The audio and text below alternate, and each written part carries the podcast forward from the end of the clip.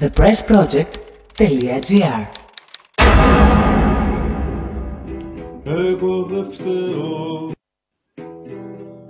Εγώ δεν φταίω σε τίποτα. Για όλα φταίνε οι άλλοι. Ευθύνες να γυρέψετε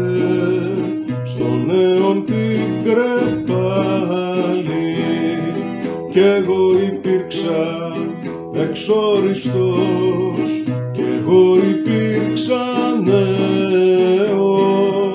Μα κοπιάσα και έγινα μεγάλος και σπουδαίος.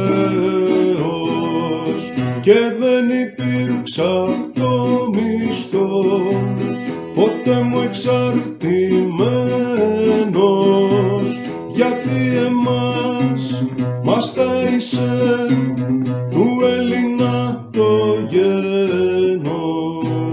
κι αν σου κουνάω το δάχτυλο μα μια νεολαία. Είναι γιατί δεν φταίω εγώ μα όλοι εσείς παρέα. Και αν βουλιάξει η Ελλάς και τίποτα δεν μείνει σε μένα ρε στα μη ζητάς μα ατομική ευθύνη. Εγώ δεν φταίω σε τίποτα για όλα φταίνε οι άλλοι. Ευθύνες να γυρέψετε στον νέον την κρεπάλη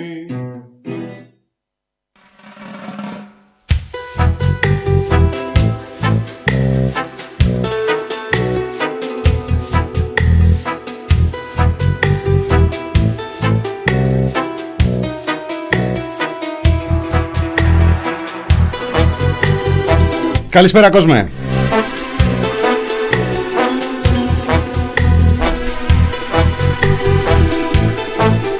Είναι το ράδιο Καραντίνα και ξεκίνησε λίγο καθυστερημένα διότι δεν υπάρχει και σήμερα μέχρι στιγμής πεντάλεπτο αισιοδοξίας. Οπότε η καθυστέρησή μας ήταν το πιο αισιόδοξο που θα μπορούσατε να ακούσετε σήμερα μέσα από την διαδικτυακή μας συχνότητα. I know you have got Μινάς Κωνσταντίνου Σόλο ξεκινάει η εκπομπή. Δεν θα πορευθεί έτσι. Περιμένουμε Κωνσταντίνο Πουλή. Ίσως να περιμένουμε και άλλες ε, επισκέψεις. Θα το δούμε στην πορεία. Στην πορεία με αποστάσεις και με όλες τις ε, υγειονομικές ε, έτσι μ, ακολουθώντας τις υγειονομικές συμβουλές των ειδικών.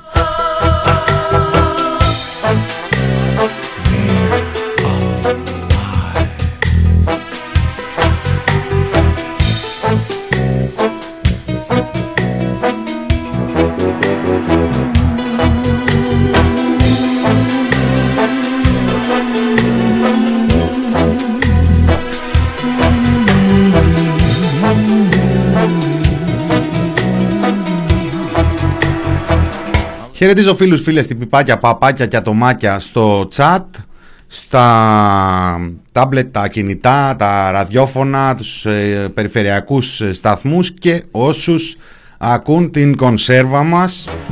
when you Ελπίζω να είστε όλοι καλά, ελπίζω να είναι όλοι εκεί σας καλά και να προσέχετε. and now that that is all over, all we've got is the silence in the death car. We're alive. In the death car. We're alive. Now come on, mandolins.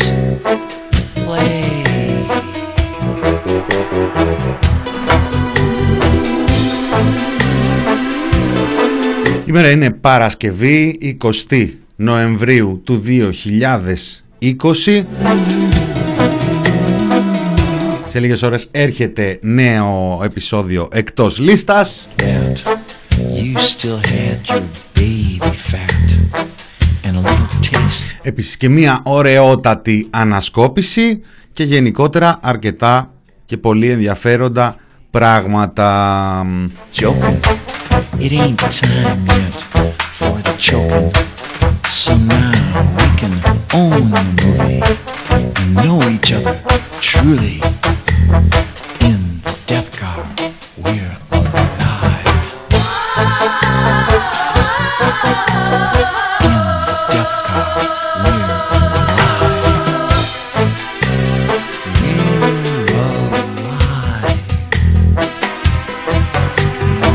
Τα νέα από την υγεία συνεχίζουν να σκιαγραφούν το τρομερό έργο αυτής της κυβέρνησης, της πιο καλά προετοιμασμένης κυβέρνησης όλων των ε, εποχών, της κυβέρνησης που για πρώτη φορά στην ιστορία παρά, θα παρέδιδε ε, μάσκες ε, στους μαθητές ε, στην ώρα τους, τελικά παρέδωσε τους μαθητές στα σπίτια τους, έπειτα από 1,5 μήνα λειτουργίας ε, των σχολείων με τα στοιχεία μόλις ε, προχθές να μιλούν για πάνω από 2.500 μαθητές ε, νοσούντες οι οποίοι μετά πήγαν στα σπίτια τους. Το ίδιο που έχει συμβεί σε όλη την Ελλάδα, σε όλη την Ελλάδα φαντάζομαι έχει συμβεί και στη Βόρεια Ελλάδα και τη Θεσσαλονίκη όπως έχει συμβεί να αποδεκατίζονται τα νοσοκομεία εκεί, να βγαίνουν εκτός εργαζόμενοι, να φτάνουν τα ίδια τα νοσοκομεία πέρα από τα όρια τους, να φτάνουν οι άνθρωποι σε ε, απάνθρωπα ε, επίπεδα και σωματικά και κυρίως ψυχολογικά. Εμείς ως δημοσιογράφοι και για να καλύψουμε αυτήν την επικαιρότητα ειδικά ε, αυτής της κυβέρνησης που παίζει μπάλα σε τόσα πολλά επίπεδα η, το ψυχικό, το ψυχολογικό άδειασμα που νιώθουμε όταν το βράδυ κλείνουμε τους υπολογιστές κλείνουμε την πόρτα του γραφείου και γυρνάμε σπίτι γνωρίζοντας ε, πόσα πράγματα δεν έχουμε προλάβει είναι ισχυρό και δύσκολο να το ξεπεράσεις. Πόσο μάλλον νοσηλευτές, γιατροί και λοιπό υγειονομικό προσωπικό σε νοσοκομεία που χτυπιώνται ανελαίητα, ειδικά στη Βόρεια Ελλάδα, από περιστατικά πολύ δύσκολα, άλλα απλώς δύσκολα και άλλα που δεν δύνανται καν να παλέψουν όταν υπερβάλλουν αυτόν, υπερβάλλουν ε, πάνω από, από κάθε, καταβάλουν προσπάθειες πάνω από κάθε ανθρώπινη δύναμη για να γεμίσουν αυτές τις ε, τρύπες του συστήματος και στο τέλος το αποτέλεσμα είναι αυτό που παρακολουθούμε να λαμβάνει η χώρα, να γεμίζουν οι μονάδες εντατικής θεραπείας, να αυξάνουν οι νεκροί, να έχουμε φτάσει σε επίπεδα 60 ε, απολειών την ε, ημέρα ένας αριθμός που τις τελευταίες μέρες ίσως να δείχνει μια σταθερότητα αλλά είναι νωρίς για να το πούμε αυτό ειδικά από τη στιγμή που οι ΜΕΘ συνεχίζουν να αυξάνουν συνεχίζουν οι διασωληνωμένοι ε, ασθενείς να είναι κάθε μέρα και περισσότεροι.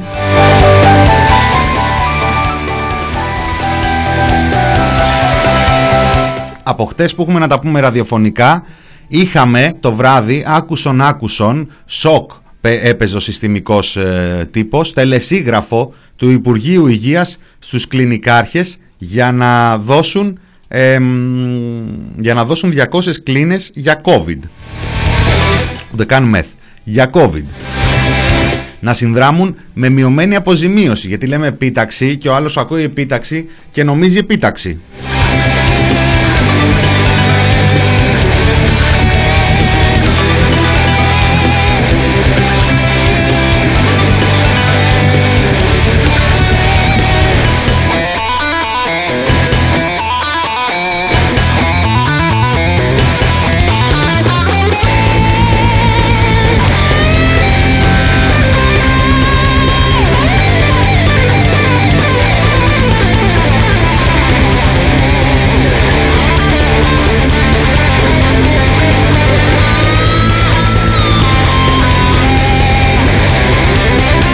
Βγήκε λοιπόν στον ε, τύπο, βγήκε λοιπόν η Σεργιάννη εχθές. Ε, η απόφαση του Υπουργείου Υγείας να δώσει τελεσίγραφο στις ιδιωτικές ε, κλινικές στη Θεσσαλονίκη με την απειλή της επίταξης. Ε, ένα χαρτί που δημοσίευσε το iDisis.gr Θέμα η άμεση διάθεση κλινών για ασθενείς COVID-19 στη συνέχεια των εγγράφων και προφορικών προσκλήσεών μας και της αρνητικής μέχρι τώρα στάσης των μελών κλινικών σας για την εθελοντική διάθεση κλινών νοσηλείας ασθενών COVID-19 και λόγω των ε, εντός της Περιφερειακής Ενότητας Θεσσαλονίκης και λόγω των ιδιαίτερα εκτάκτων και επιγουσών συνθήκων που επικρατούν από την εξάπλωση του COVID σας καλούμε όπως ζητήσετε από τα μέλη σας να μας ορίσουν σήμερα μέχρι την 9η βραδινή. 200 κλίνες για νοσηλεία ασθενών εντός της περιφερειακής ενότητας προκειμένου να εξασφαλιστεί η συνέχιση της ομαλής νοσηλείας και τα λοιπά.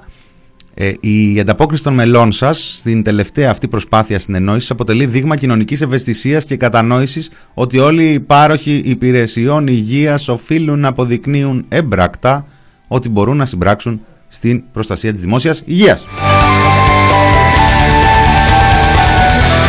Τι ωραία που τα είπε το Υπουργείο, δεν συγκίνησε τους ε, κλινικάρχες, έληξε το τελεσίγραφο, προχώρησε οπότε η κυβέρνηση στην επίταξη γιατί δεν τα πολυσηκώνει αυτά, αυτή την επίταξη που είπαμε, με μειωμένη αποζημίωση. Έβγαλε ε, ανακοίνωση το Υπουργείο, ε, είπε ότι προχωράει στην, ε, ε, ενέταξε στον Εθνικό Σχεδιασμό Διαχείρισης Κρίσης τόσο τα νοσοκομεία του ΕΣΥ, τα στρατιωτικά νοσοκομεία, και τα, της πρωτοβάθμιας ε, υγείας, κλίνες απλές μεθ, non-covid του ιδιωτικού τομέα σε αγαστή συνεργασία.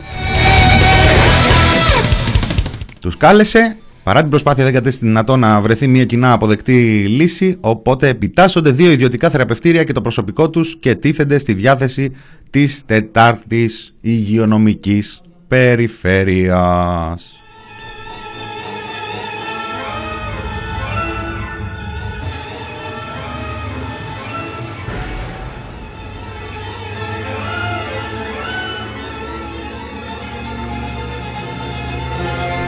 Αυτά. Λίγες ώρες μετά τις ανακοινώσεις της κυβέρνησης ότι θα λάβει αυστηρότερα μέτρα για τη Βόρεια Ελλάδα και όπου αυστηρότερα μέτρα θα σταματήσουν να μπαίνουν τουρίστες ανεξέλεγκτοι, σαν να μην είναι εδώ και σχεδόν ένα μήνα στα κόκκινα η Θεσσαλονίκη, εδώ και τρεις εβδομάδες σε lockdown προ της υπόλοιπης χώρας, προ του καθολικού lockdown, αρκετές περιοχές εκεί στη Βόρεια Ελλάδα. Θα τους κάνουν rapid test στα σύνορα από σήμερα, από αύριο;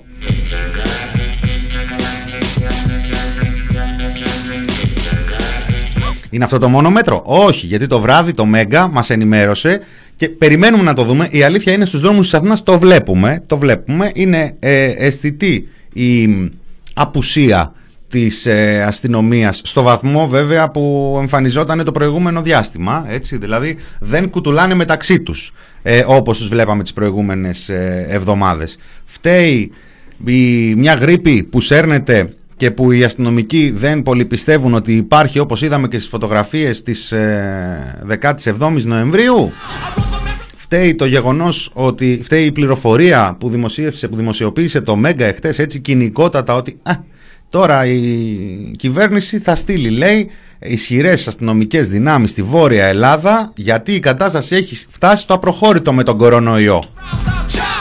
Κάνει εκεί μια παύση, λέμε τι θα γίνει, θα στείλει να τον δίρουνε τον κορονοϊό και πού θα τον βρει τον κορονοϊό για να τον δείρει η αστυνομία. Όχι, θα πηγαίνουν πόρτα πόρτα και θα κοιτάνε για να δούνε εάν μέσα στα σπίτια κρατούν τις αποστάσεις. Αστείο καθόλου.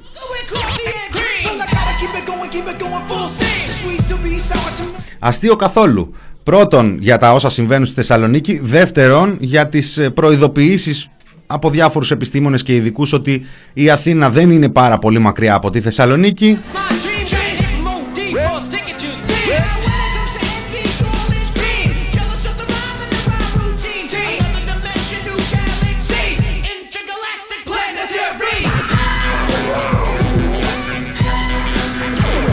Μένουν οι ανακοινώσεις. Μένει να το δούμε το τι ακριβώς θα κάνει η κυβέρνηση με την αστυνομία όσον αφορά την ε, Βόρεια Ελλάδα. Αν και ο Όμιλος Μαρινάκη συνήθως έχει ενημέρωση για αυτά τα πράγματα. Εντάξει, όψιμα το τελευταίο διάστημα.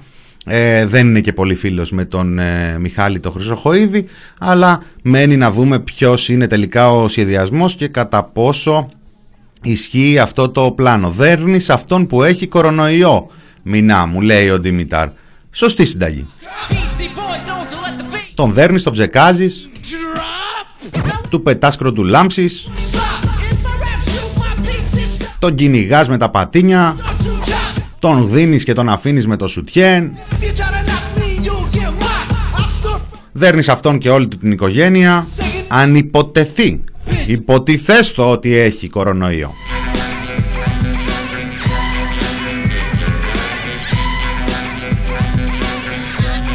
Ο κορονοϊός πρέπει να παταχθεί.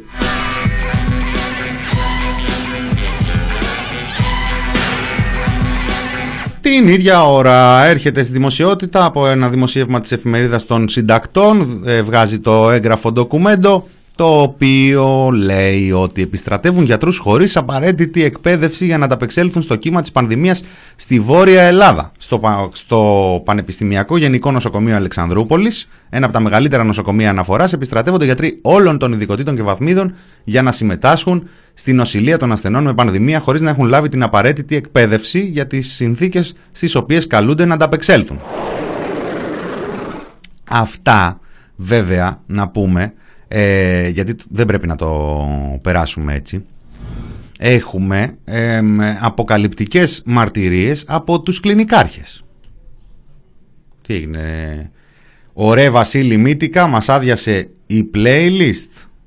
Ας δώσουμε κάτι που αντιστοιχεί στον Υπουργό Υγείας, τον πιο επιτυχημένο Υπουργό Υγείας των Βαλκανίων.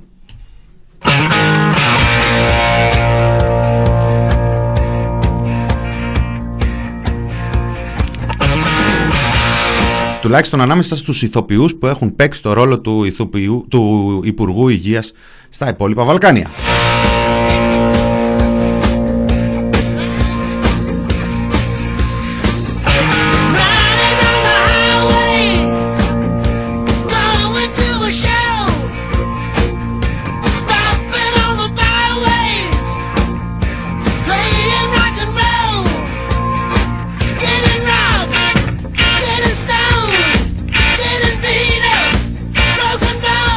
Πρόεδρος της Ένωσης Ιδιωτικών Κλινικών, στο Sky, σε μένα το Sky, στον Υπουργό το Sky. Δεν υπήρξε η στρατηγική, δεν υπήρξε σχέδιο αντιμετώπισης. Είχε αποκλειστεί το ενδεχόμενο από τους υπουργούς, από την πολιτική ηγεσία και το Φεβρουάριο και το Σεπτέμβριο. Ο κύριος Γρηγόρης Σαραφιανός. Τον ρωτάνε, το Σεπτέμβριο σας είπε ο κύριος Χικίλιας ότι δεν θα χρειαστείτε; Μας είπε ότι θα πάμε καλά και σε αυτή τη φάση δεν έχουμε πρόβλημα. Δεν θα χρειαστούμε. Αν χρειαστούμε, θα είναι μόνο για να νοσηλεύουμε κανονικούς ασθενείς. Καραμούζα.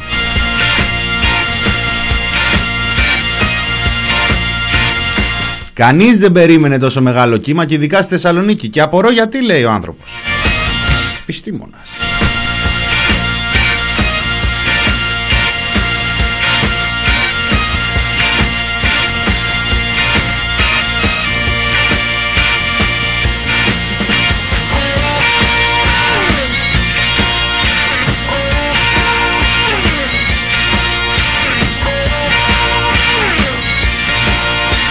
Στην απάντησή τους οι κλινικάρχες εχθές λέγανε δεν μπορούμε εμείς να συμβάλλουμε σε όλη αυτή την ιστορία, δεν έχουμε την εμπειρία και τη δυνατότητα.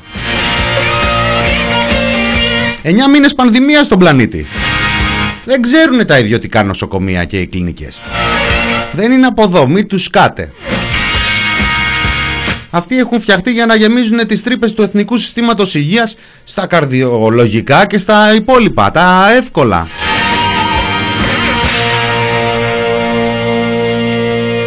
Να τα θυμόμαστε αυτά, να τα θυμόμαστε. Τώρα δεν γίνεται βέβαια, όχι, ούτε και θα λογαριαστούμε μετά γίνεται, αλλά ε, πέρα από τη δύσκολη αυτή περίοδο που περνάμε, να τα θυμόμαστε και τις δικαιολογίες τους να θυμόμαστε και να τα θυμόμαστε όταν θα ακούμε τους υπερασπιστές του μικρότερου δημοσίου συστήματος. Για να ξέρουμε όλοι γιατί πράγμα μιλάνε όταν μιλάνε για ιδιωτική υγεία. Να ξέρουμε ότι δεν μιλάνε για υγεία και για ιατρικές υπηρεσίες.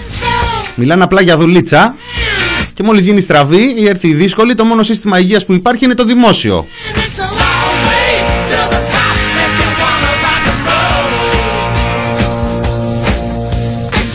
Και μιας και είμαστε στη Βόρεια Ελλάδα,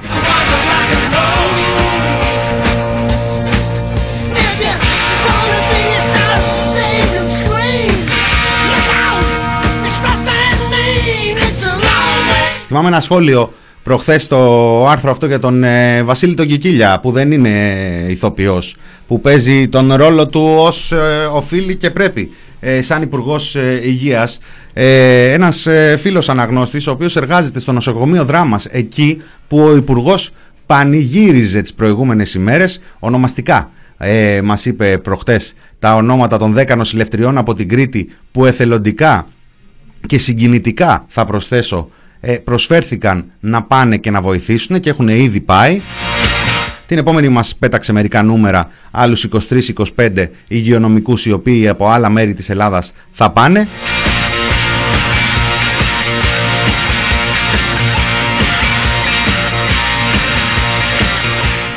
Και μας ε, έστειλε ο αναγνώστης μας και λέει για το νοσοκομείο της Δράμας. Οι εθελόντριες που αναφέρεται είναι για το νοσοκομείο Δράμας. Το νοσοκομείο Δράμας επί Άδωνη έγινε ουσιαστικά ένα μεγάλο κέντρο υγείας. Πολλά τμήματα κλείσανε και πήγανε σε γειτονικά νοσοκομεία. Κλινικές έκλεισαν οριστικά. Δούλευαν επίγοντα, παθολογική, χειρουργική. Εξωτερικά ιατρία επίσης. Αυτό είναι το νοσοκομείο μας. Σήμερα κάπου 50 εργαζόμενοι έχουν κορώνα. Προσλήψεις φυσικά δεν έχουν γίνει. Τα κρούσματα κάθε μέρα είναι πολλά. Σε ανακοίνωση στο νοσοκομείο μιλάει για ράτζα σε διαδρόμους. Οι μέθη είναι γεμάτες. Έκτακτα χειρουργία περιμένουν. Αίμα δεν υπάρχει. Έχουν βγει στο δρόμο ασθενοφόρα που είναι πραγματικά αρχαία. Και αυτό διότι τα καινούργια ασθενοφόρα με το που αφήνουν έναν ασθενή στο νοσοκομείο πρέπει να απολυμανθούν. Αυτό χρειάζεται κάποιον εύλογο χρόνο και έτσι για να υπάρχει ροή στα έκτακτα δρομολόγια έβγαλαν στο δρόμο ασθενοφόρα πολλών ετών. Δεν ξέρω τι είναι ικανά να κάνουν ή αν είναι σωστά συντηρημένα. Όλα τα κέντρα υγείας του νομού και όλα τα τοπικά ιατρία έχουν στείλει προσωπικό γιατρού στο νοσοκομείο Δράμας με αποτέλεσμα να υπο-υπο-υπο-λειτουργούν. Στο χωριό μου, το παρανέστη Δράμας που έχουμε και το στρατόπεδο συγκέντρωσης με 700 μετανάστες και 120 αστυνομικούς, το κέντρο υγείας λειτουργεί 7 με 3. Αν θέλεις κάτι μετά, κόψε το, το κεφάλι σου. Επίσης, το ασθενοφόρο μας είναι στη Δράμα. Είναι σχεδόν μια ώρα να έρθεις από Δράμα, άρα αν γίνει κάτι έκτακτο, στην καλύτερη και τη χειρότερη περίπτωση θα είσαι σε δύο ώρες στο δρόμο. Θα είσαι για δύο ώρες στο δρόμο μέχρι να σε πιάσει ένας γιατρός στα χέρια του.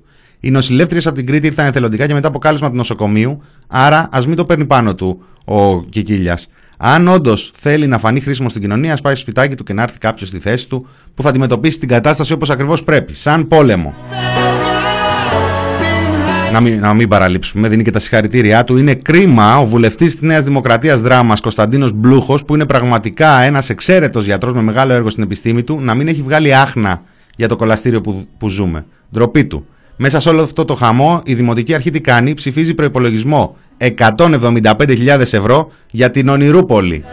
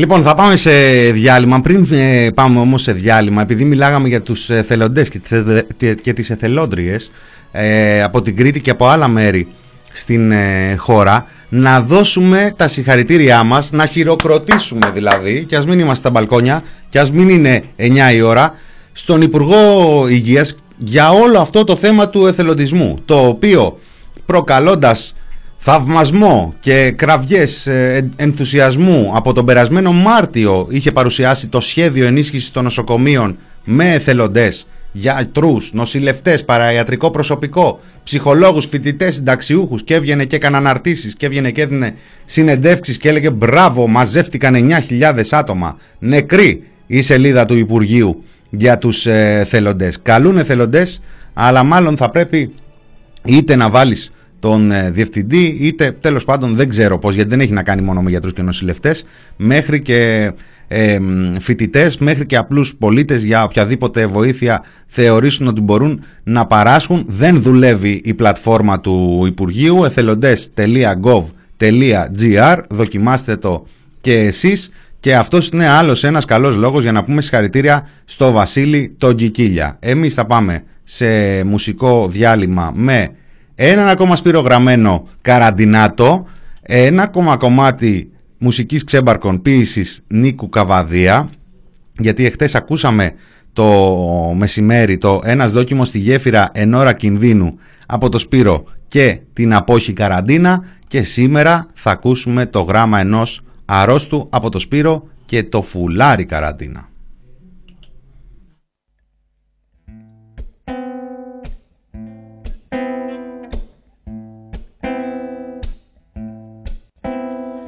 Αλέξη, το λαβά το γράμμα σου Που με ρωτάς τι γίνομαι, τι κάνω.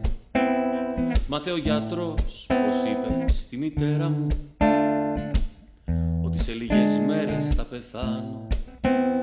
Είναι καιρός όπου έπληξα διαβάζοντας Όλο τα ίδια που έχω εδώ βιβλία. Κι όλο εποθούσα κάτι νέο να μάθαινα. που να μου φέρει λίγη ποικιλία. Κι ήρθε χτες το νέο έτσι απροσδόκητα. Σιγά ο γιατρός στο διάδρομο εμιλούσε και τ' άκουσα στην κάμαρα εσκοτίνιαζε. Και ο θόρυβος της πόλης σταματούσε. Έκλαψα βέβαια κάτω απ' την κουβέρτα μου. Λυπήθηκα για σκέψου τόσο νέος Μας στον εαυτό μου αμέσως υποσχέθηκα Πως θα φανώ σαν πάντοτε γενναίος.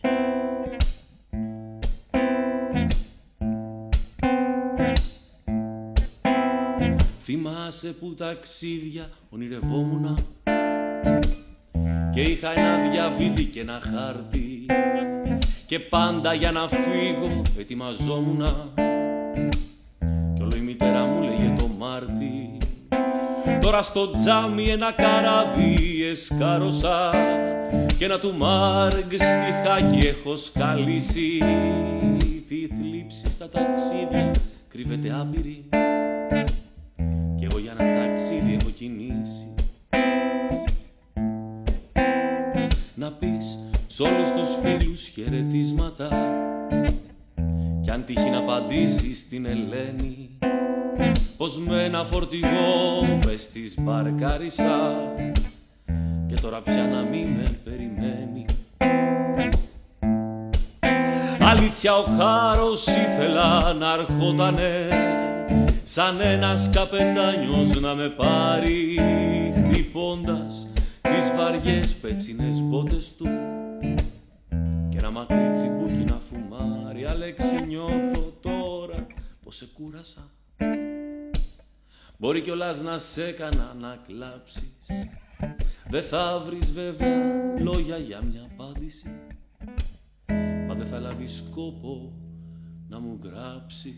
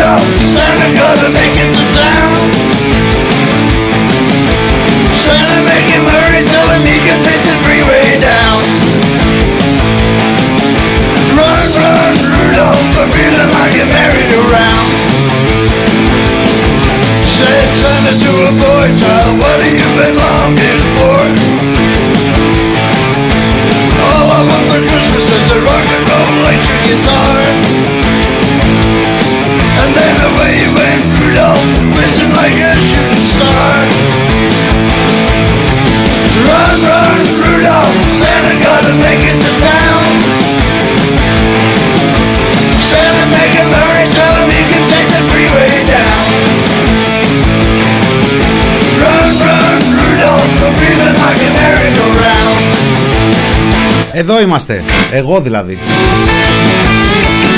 Μινάς Κωνσταντίνου στο δεύτερο μέρος της πρώτης ώρας του ράδιο Καραντίνα. Ε, Πουλής. Not yet, don't worry. Τα Χριστούγεννα είναι εδώ όμως. Τι, 20 Νοεμβρίου. Τε καλέ. Ο Μπακογιάννης έχει γεμίσει την πόλη αστεράκια. Τώρα από προχτές ήθελα να τα πω, δεν με αφήνανε, δεν με αφήνανε. Μα απειλούσαν ότι άμα βγω να καταγγείλω το δήμαρχο που στολίζει την πόλη θα στολίσουν και το πρες μέσα.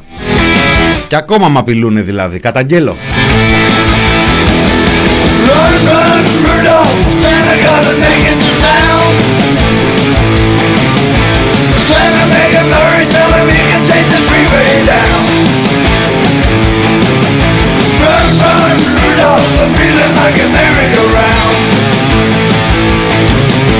Said Santa to a girl child, what would please you most to get?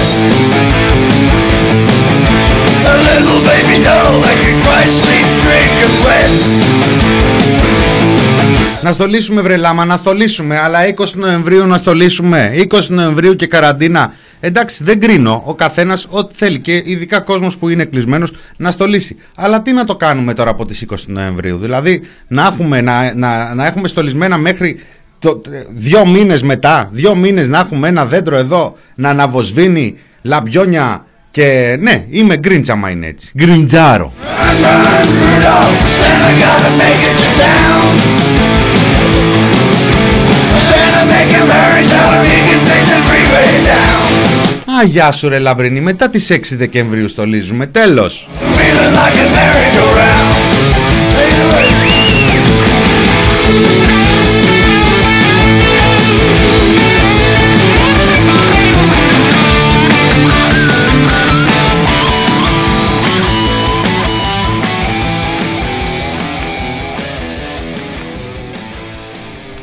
Λοιπόν, πάνω στο...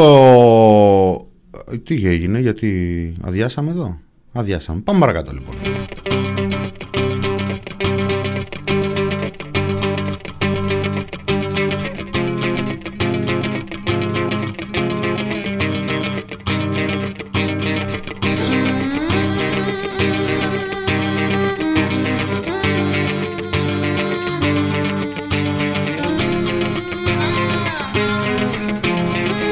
Μέσα, υπερψηφίζω. Κι εγώ, άμα ήμουνα. Ε, άμα, άμα ήμουνα κλεισμένο σπίτι, άμα δεν δούλευα, άμα δεν πήγαινε ερχόμουν, μπορεί να είχα στολίσει ήδη. Καλά, δεν δεν το λέω, μην το πάρετε και τη μετρητή, αλλά εντάξει. Ποιο, σε τελ... Δέκα μήνες λέει θα το έχουμε το δέντρο, άμα θέλουμε. Ποιοι είμαστε, κυρία Ρούμπου, ο Πετρετζίκης είμαστε να έχουμε δέντρο δέκα μήνες;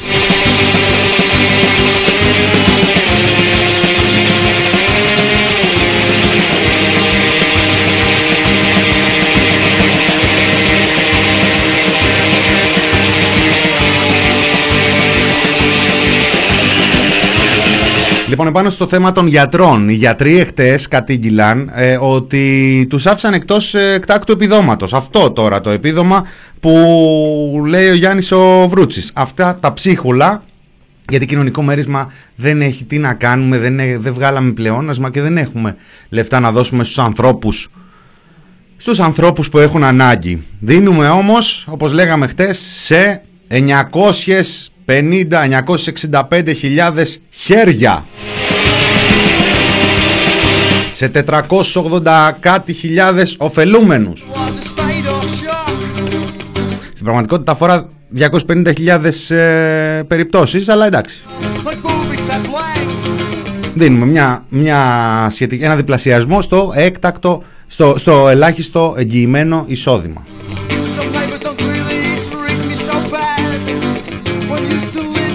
Λοιπόν, βγήκαν και καταγγείλαν οι γιατροί, μας αφήσατε απ' έξω. Καταγγείλανε τώρα βαριά κουβέντα, ειδικά τώρα όταν την υπογράφει μια τέτοια ανακοίνωση ο Πατούλης. Μας αφήσατε απ' έξω. Φαντάζομαι μας ξεχάσατε, τους λέει ο Πατούλης. Φαντάζομαι όχι, του λέει ο Βρούτσης, αλλά δεν με παίρνει, οπότε τους έβαλε και αυτούς μέσα. Μας ανακοίνωσε, βέβαια, τους ανακοίνωσε, γιατί εμείς δεν έχουμε να παίρνουμε τέτοια. Τους ανακοίνωσε λοιπόν και ο Υπουργός ότι θα το πάρουν 30 Δεκεμβρίου. Τώρα άμα ο Βρούτσης ανακοινώνει για έκτακτη ενίσχυση 30 Δεκεμβρίου, καλό Φλεβάρι. Τουλάχιστον με βάση τα προηγούμενα, έτσι. Το δώρο Πάσχα φτάσανε μέσα Ιουνίου, Ιούλιο φτάσανε να το δίνουνε.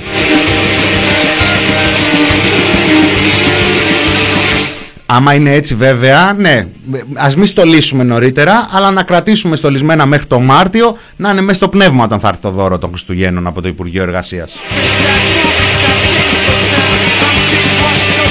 30 Φεβρουαρίου λέει το Βαθύ Πασόκ και ξέρει από αυτά.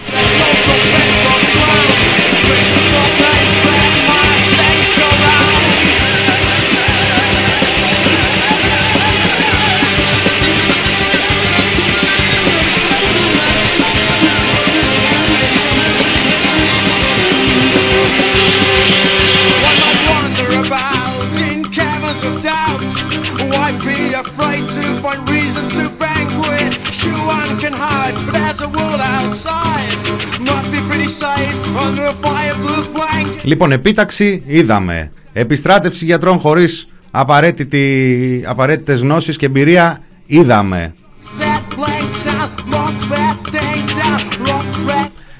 Τους ε, κλινικάρχες να κελαϊδάνε τους ακούσαμε.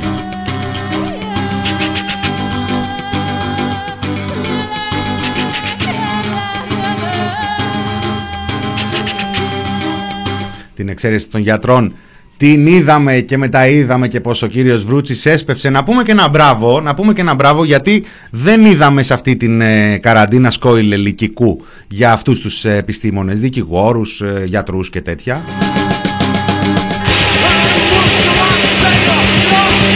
Νομίζω ότι η ομάδα που δούλεψε το σκόιλ ελικικού ε, ασχολείται αυτή την περίοδο με τα γραφήματα του Υπουργείου Υγείας και διαφόρων άλλων έτσι παρουσιάσεων. Ο Μητσοτάκης. Ο Μητσοτάκης την ώρα που γίνονται όλα αυτά είναι αυτό που λέγαμε ότι έλεγε ο Αριστοτέλης ο Ρήγας για τον Βασίλη τον Κικίλια όταν ήταν παίχτης ότι βρίσκεται σε άλλο γήπεδο ο Μητσοτάκης είναι σε άλλο κόσμο ο Μητσοτάκης εμφανίστηκε χτες στην τηλεδιάσκεψη των ηγετών της Ευρωπαϊκής Ένωσης και έκανε λόγο για σταδιακό άνοιγμα της οικονομίας από 1η Δεκεμβρίου. Η χτεσινή μέρα ήταν με βάση τα νούμερα, με βάση τα στοιχεία που ανακοίνωσε ο ΟΔΗ, η χειρότερη. Γράψαμε εμείς μία από τις χειρότερες με μια μετριοπάθεια. Ουσιαστικά ήταν η χειρότερη μέρα από το ξέσπασμα της πανδημίας.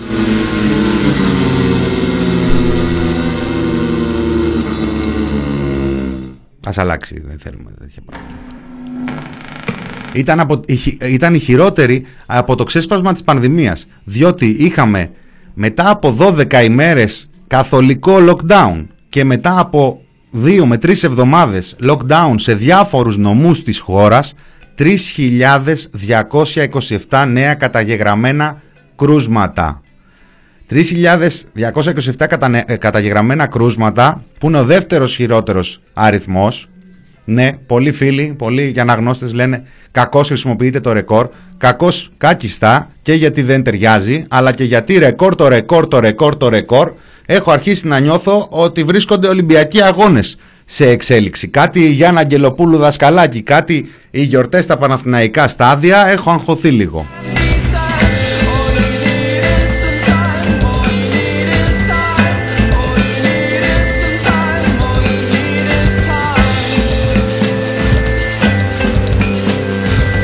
Λοιπόν, είχαμε τον, με, τον δεύτερο μεγαλύτερο αριθμό νέων καταγεγραμμένων κρουσμάτων.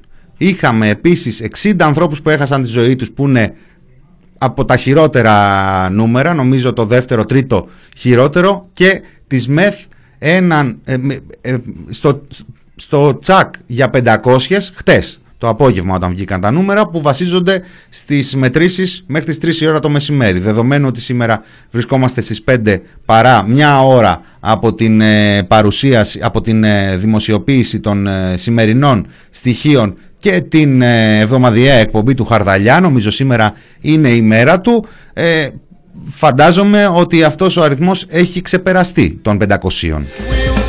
Αυτά χτες, το, το απόγευμα. Ο, το βράδυ ο Μητσοτάκης συζητούσε με τους ε, ηγέτες το σχέδιό του για άνοιγμα της ε, εστίασης την 1η Δεκεμβρίου. Το άνοιγμα της εστίασης το, το άνοιγμα της εστίασης ο Νίκος ο Παπαθανάσης το έχει βάλει στην 1η Δεκέμβρη. Ο Στέλιος ο Πέτσας έχει πει ότι θα έρθει τρίτη σε άνοιγμα η εστίαση. Πρώτα θα ανοίξουν τα σχολεία, το λιανεμπόριο και μετά θα ανοίξει η εστίαση. Ο Μητσοτάκης θέλει να ανοίξει την οικονομία ενώπιση των Χριστουγέννων. Είναι αυτό που λέμε εκτός τόπου και χρόνου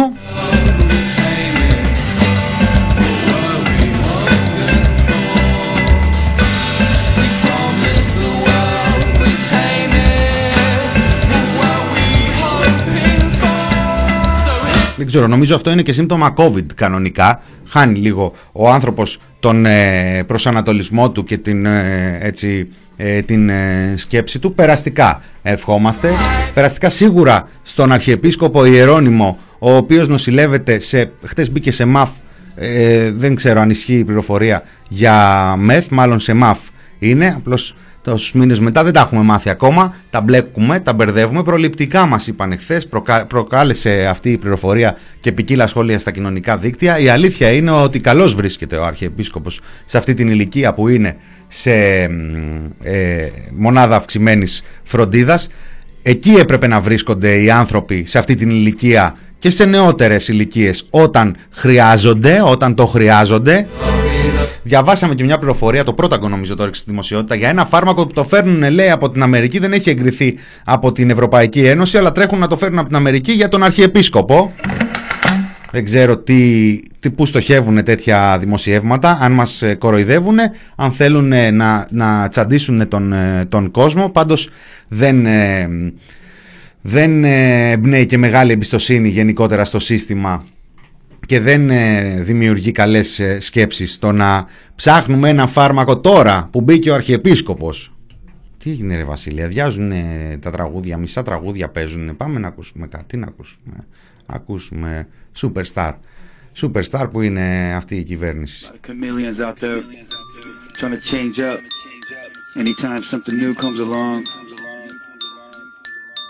Everybody wants a bite. Don't happen overnight. So you wanna be a rock superstar and live large, big house, five cars, you're in charge, coming up in the world. Don't trust nobody, gotta look over your shoulder constantly. I remember the days when I was a young kid growing up, looking in the mirror, dreaming about blowing up the rock crowds, make money, chill with the honeys, sign autographs and whatever the people want from me. Shit's funny how impossible dreams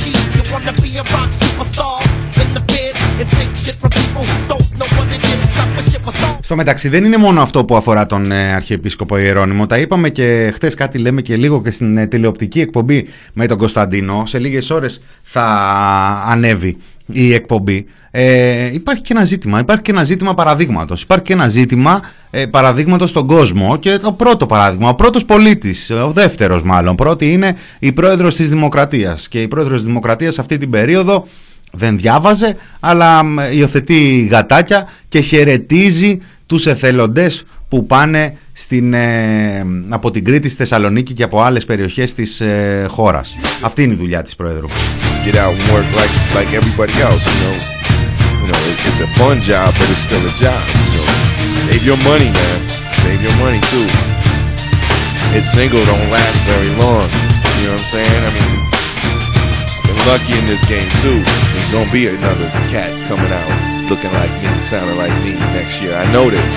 There'll be a flip side to what you did. Somebody else trying to spin off like some series. Yeah, if I have big dreams, I make it big cream. Big shot, heavy hitter on the you wanna look trendy in the Bentley. Be a star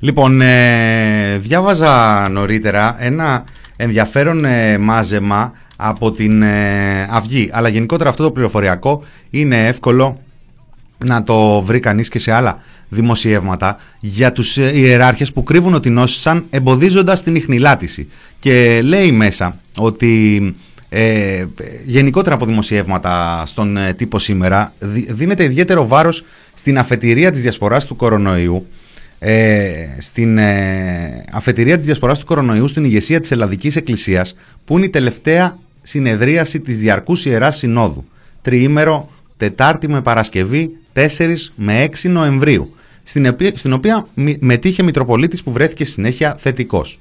Από εκεί ενεργοποιήθηκε η καραντίνα για τους υπόλοιπους που οδήγησε στο γρήγορο εντοπισμό του κορονοϊού και στον Ιερώνυμο. Αυτά τα γράφει η Καθημερινή.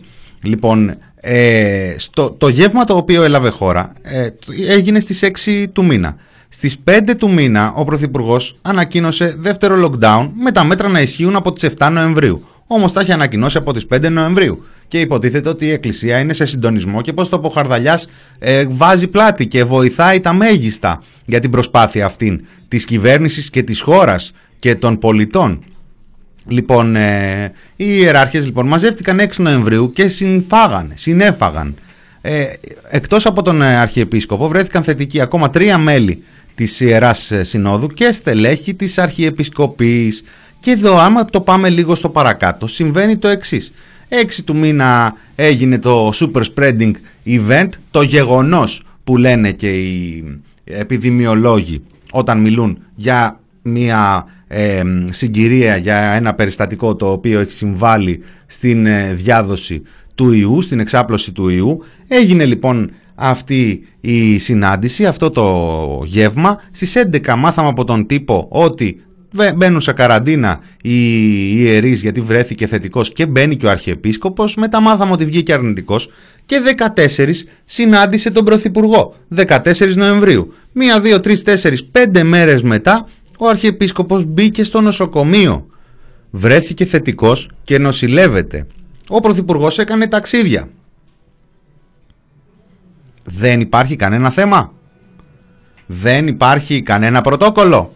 Ισχύει διαφορετικό πρωτόκολλο για τον Πρωθυπουργό. Είναι αυτό παράδειγμα για να δίνεται στους πολίτες; Είναι σίγουρα παράδειγμα για να δίνεται στους εργοδότες; Γιατί έτσι συμπεριφέρονται οι περισσότεροι. Αλλά είναι παράδειγμα για να δίνεται στους πολίτες. Υπάρχει αρχή διαφάνειας που τα ελέγχει όλα αυτά. Υπάρχουν υγειονομικές αρχές που επίσης τα ελέγχουν ε, όλα αυτά. Υπάρχει κάποιος υπεύθυνος. Έναν υπεύθυνο ρε παιδιά.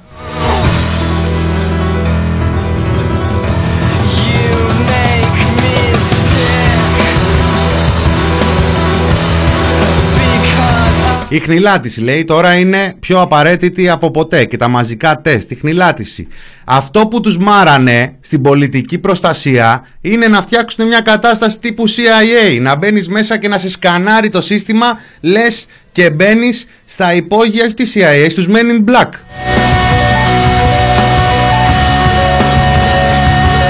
Ωραία είναι όλα αυτά, μπράβο σας.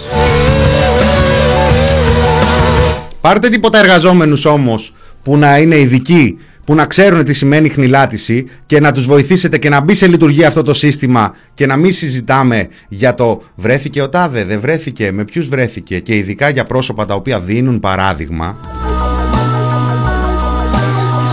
Γιατί η πλειοψηφία αυτής της δουλειάς μέχρι τώρα γίνεται από τους πυροσβέστες. Να μην κάθονται οι άνθρωποι.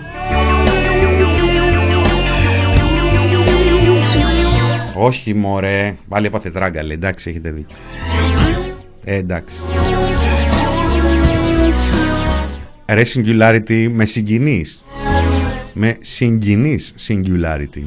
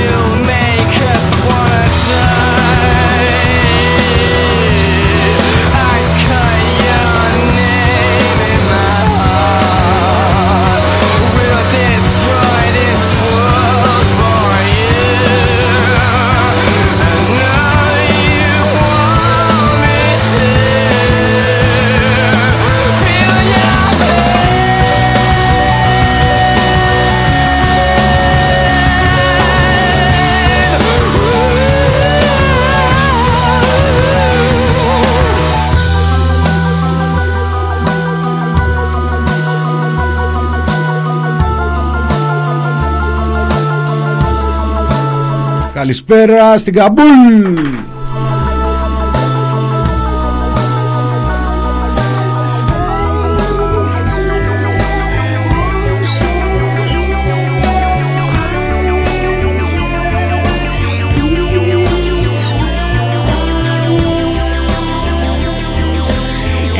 Καλησπέρα στο Λουξεμβούργο, καλησπέρα και στις 20 χώρες που φαίνονται στο χάρτη να έχουν συντονιστεί στο ραδιόφωνο του thepressproject.gr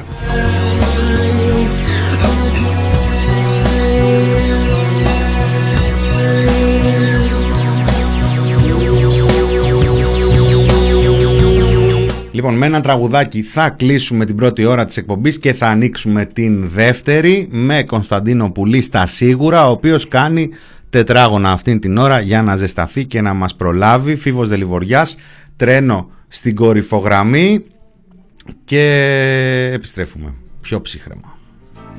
Μάλλον.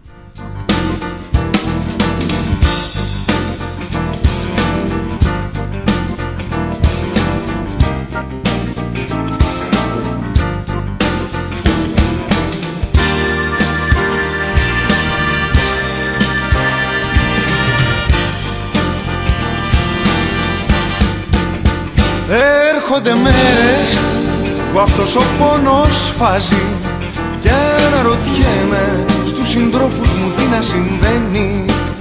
Είναι αλλού ή έχουν βρεθεί Βρήκαν λες τα ναύλα για τη διαδρομή Μακριά απ' τη γη και απ' το hangover της την ημαρμένη. Είναι ένα αργό, ένα αργό είναι τρένο Στην κορυφό γραμμή Είχα μια ωραία από την Καλαμάτα. Με κλειστή προφορά που όμως αλήθεια μου λέγε μονάχα. Μου λέει μην αμφιβάλλεις μια στιγμή. Μέσα σου υπάρχει μια ευθεία γραμμή. Που αν δεν την πάρεις γίνεσαι ακόμα ένα τροχαίο το Πάσχα Είναι ένα αργό, ένα αργό είναι τρένο Στην κορυφό γραμμή Τούρκοι αγάδες και χαρτροκάδες και είναι τα δάση μου και θέλουν να μου γδίσουν τα κορίτσια. Κέρναν τους φίλους μου νόθο κρασί Μου λένε ποιοι στοιχοί μου είναι οι σωστοί. Κρίνουν το μέλλον μου με σκόνες για να δέχουνε στα βίτσια. Κι είναι ένα αργό, ένα αργό είναι τρένο Στην κορυφό γραμμή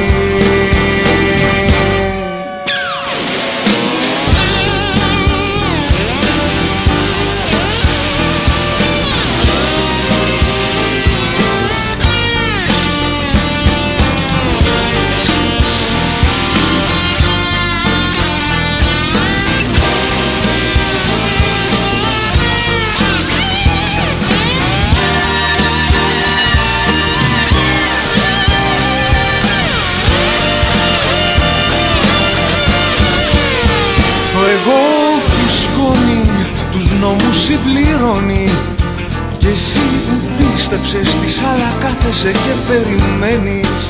Στριφογυρνάει στο μνήμα ο ποιητής Που δεν τον εμπιστεύτηκε κανείς. Θυμάται το άρωμα το σώμα Ελλήνων της ανδριωμένης. Είναι ένα αργό, ένα αργό είναι τρενό Στην κορυφό γραμμή Άλλοι μιλάνε για τέχνη, για ρεύματα και τάσεις Περνάει μια όμορφη κήτη, λένε κοίτα την καριόλα Μιλάνε για τους αυτόχειρες πολύ Τον Παύλο, τον Κομπέινμαν κάποιος ζει. Και λέει αγάπη μου, του λένε μη μου κάνεις πως τα ξέρεις όλα Είναι ένα αργό, ένα αργό είναι τρένο Στην κορυφό γραμμή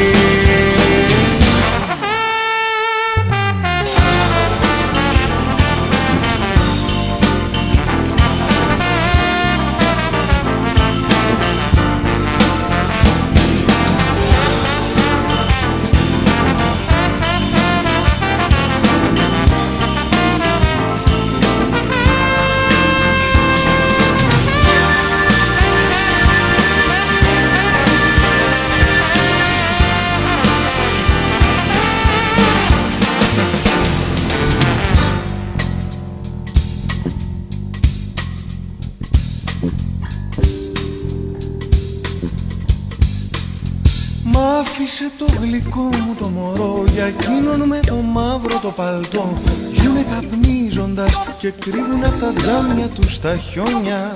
Και δεν το λέω φιλοσοφικά Και δεν το λέω καν ποιητικά. Μα με πονάει οι άνθρωποι που αγάπησαν να γίνονται πιόνια. Γιατί ένα αργό με πλησιάζει τρενό Στην κορυφό γραμμή. Αχ ένα αργό με πλησιάζει τρένο στην κορυφό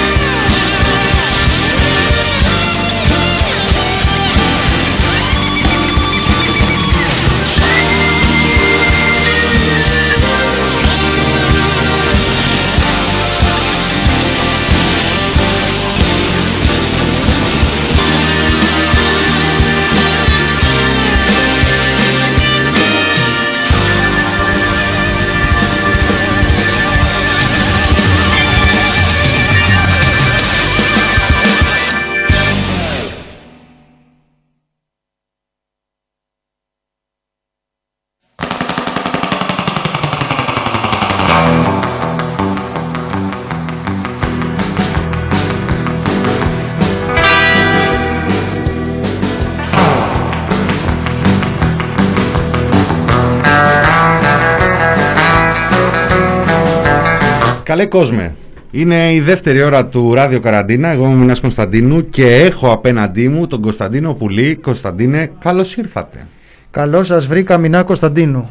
Τι κάνετε αγαπητέ κύριε Πουλή, συγχαρητήρια για την εκπομπή σας. Ε, συγχαρητήρια σε εσάς και για όλη τη δουλειά που κάνετε. Μας δίνετε κουράγιο αυτές τις δύσκολες μέρες. Σας ευχαριστώ πολύ. Δεν Εγώ κάνω σας και ευχαριστώ. Τίποτα, δεν, Εγώ χωρίς σας το Βασίλη τον Μίτη Κάς δεν θα ήμουν ε, τίποτα. Όλο, όλο το τεχνικό προσωπικό. Ναι, είναι και τα υπόλοιπα παιδιά. Απλώς δεν θέλω να παίρνουν θάρετα. Ο Βασίλης Όλες, δηλαδή έχει ναι. αποκτήσει περσόνα πια. Κατάλαβες, έρχονται και ψάχνουν το Εντάξει, Βασίλη. αλλά και, τα- Άμα και τα παιδιά στο μακιγιάζ για το ραδιόφωνο κάνουν πολύ καλή δουλειά. Ό, όλοι κάνουν πολύ καλή δουλειά. Λέγε τέτοια τώρα να έρχονται να ζητάνε, ειδικά τα παιδιά του μακιγιάζ για το ραδιόφωνο, ξέρεις ότι δεν θέλουν και πολύ. Εντάξει, η αλήθεια είναι όμως ότι είναι και εξειδικευμένο αυτό γιατί δεν δεν φαίνεται εύκολα. Εντάξει, άντε δεκτό.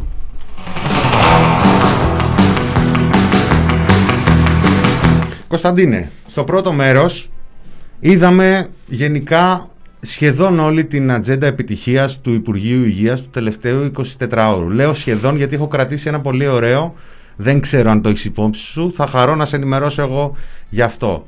Ε, είπαμε για την πυγμή του Βασίλη Κικίλια να επιτάξει κλινικές ε, απέναντι στους ε, κλινικάρχες. Είπαμε για την ε, ε, έκπληξη των κλινικαρχών που τα είχαν βρει με τον Βασίλη τον Κικίλια ότι δεν θα χρειαστεί να, κάνουν Να κάτι. ανησυχήσουν με την πανδημία, ας πούμε, γιατί Ναι. είναι απλώ γιατροί. Και τις κρέμασε λίγο. Εντάξει, δεν ήταν ωραίο αυτό. Είπαμε για το ότι ε, γενικότερα δεν πρέπει να ξεχάσουμε αυτή τη συμβολή των, ε, της ιδιωτικής υγείας ε, στην πανδημία γιατί ε, το εμβόλιο το γεννάει όπου να είναι ο Μητσοτάκης κάποια στιγμή θα φύγουμε από όλα αυτά και θα συζητάμε δεν ξέρω τώρα πόσο μετά θα λογαριαστούμε αλλά αξίζει να το θυμόμαστε δεν αξίζει Να θυμόμαστε τον, τη συμβολή του ιδιωτικού τομέα. Μμμ.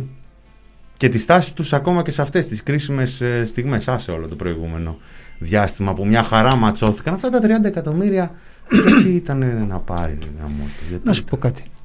Ε, ο ιδιωτικός τομέας, αν δεν κάνω λάθος, έχει λάβει ακόμη ένα τεράστιο δώρο το οποίο δεν ξέρω τώρα κατά πόσο το έχουμε συζητήσει και έχει γίνει αντιληπτό. Μήπως αυτά τα χρήματα είναι για, για αυτή την ε, συγκυρία; Μήπως από εκεί θα αρχίσουν να πληρώνουν. Γιατί θα, Κοίτα. θα, θα πληρωθούν μειωμένο, μειωμένη αμοιβή. Έτσι, Ναι. δεν είναι επίτα, το λένε επίταξη. Το λένε επίταξη όπως ε, γενικά ο Κυριάκος Μητσοτάκης έχει ένα πρόβλημα ρε παιδί μου στους ε, ορισμούς. Μάλλον φταίει το Κολάμπια, στο οποίο τον έχουν καλέσει. Να πούμε 2 Τα Δεκεμβρίου. είδα, τα είδα. Τα είδα. 2 Δεκεμβρίου θα το, σηκ- είδα. το σηκώσαμε, δεν ξέρω. Ναι, ναι, θα ναι, το ναι, σηκώσουμε. σηκώθηκε, αλλά είχα ενημερωθεί τηλεφωνικώ πρώτα. Από το Κολάμπια, το ίδιο; Το Κυριακό. Από το, α, από τον Το Κυριάκο. Κυριακό. Αυτός μου το είπε με χαρά. Του λέω τώρα είναι ωραίο θέμα αυτό, ρε Κυριακό. Τέλος πάντων δεν θέλω να. Ε, δεν θέλω να χαλάω, δεν χαλάνε φιλίες τώρα για να. Όχι, εντάξει. Να σου πω κάτι. Τα τεστ δεν είναι ένα τεράστιο δώρο της κυβέρνησης προς τις ιδιωτικές κλινικές. Τα τεστ. Τα τεστ δεν είναι μια πηγή από την οποία έχουν θησαυρίσει αυτή την περίοδο. Και λίγα λες. Εγώ Τώρα συζητούσα- μόλις εδώ και λίγο καιρό πέσαν στα 25 ευρώ σε κάποιες κλινικές. Ναι. Τώρα μόλις. Ναι. Πέσανε σε 25 ευρώ σε κάποιες κλινικές, ενώ πριν τι, τους στήχιζαν. Ε, από τα 100 δηλαδή, πόσο τους στήχιζαν. Έλα, Ε; πες εσύ. 97, Μμμ. 96. Λογικά. Ναι.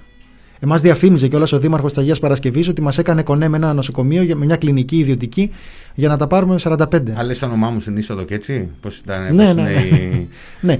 Ε, fixers πες και μου οι κάτι τέτοιοι. τώρα. Αυτό δεν είναι δώρο προς τις ε, ιδιωτικές επιχειρήσεις, τις ιατρικές; Εγώ έτσι το καταλαβαίνω. Το γεγονός ότι δεν υπήρξε κρατική μέρημνα γι' αυτό και οι άνθρωποι πρέπει υποχρεωτικά, εκ των πραγμάτων, να τρέχουν και να πληρώνουν, δεν είναι ένα δώρο προς τις ιδιωτικές κλινικές; Τεράστιας οικονομικής αξίας. Τεράστιας.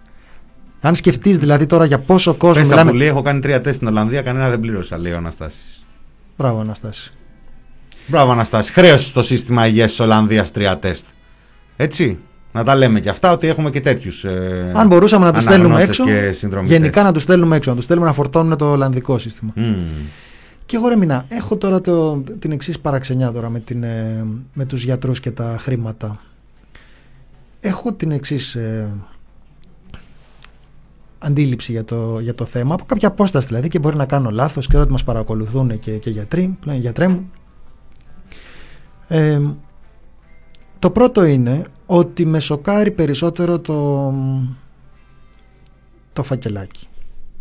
Μια ιδιωτική κλινική είναι μια επιχείρηση. Δικαιούται να είναι επιχείρηση. Ω τέτοια εμφανίζεται.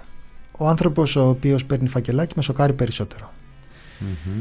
Το δεύτερο είναι ότι η ιδιωτική κλινική ως επιχείρηση λειτουργεί με επιχειρηματικά κριτήρια στην ε, κορυφή της. Σε αυτές μπορεί να δουλεύουν πολύ σκληρά εργαζόμενοι και ενδεχομένως και υποαμοιβόμενοι ε, επαγγελματίες της υγείας. Το αντιλαμβάνομαι αυτό. Οπότε δεν είναι σωστό σε αυτές τις περιπτώσεις να αντιμετωπίζουμε με τον ίδιο τρόπο τον ε, ιδιοκτήτη μιας κλινικής με τον ε, εργαζόμενο εκεί πέρα, με τους εργαζόμενους και από όλα τα επαγγέλματα υγείας.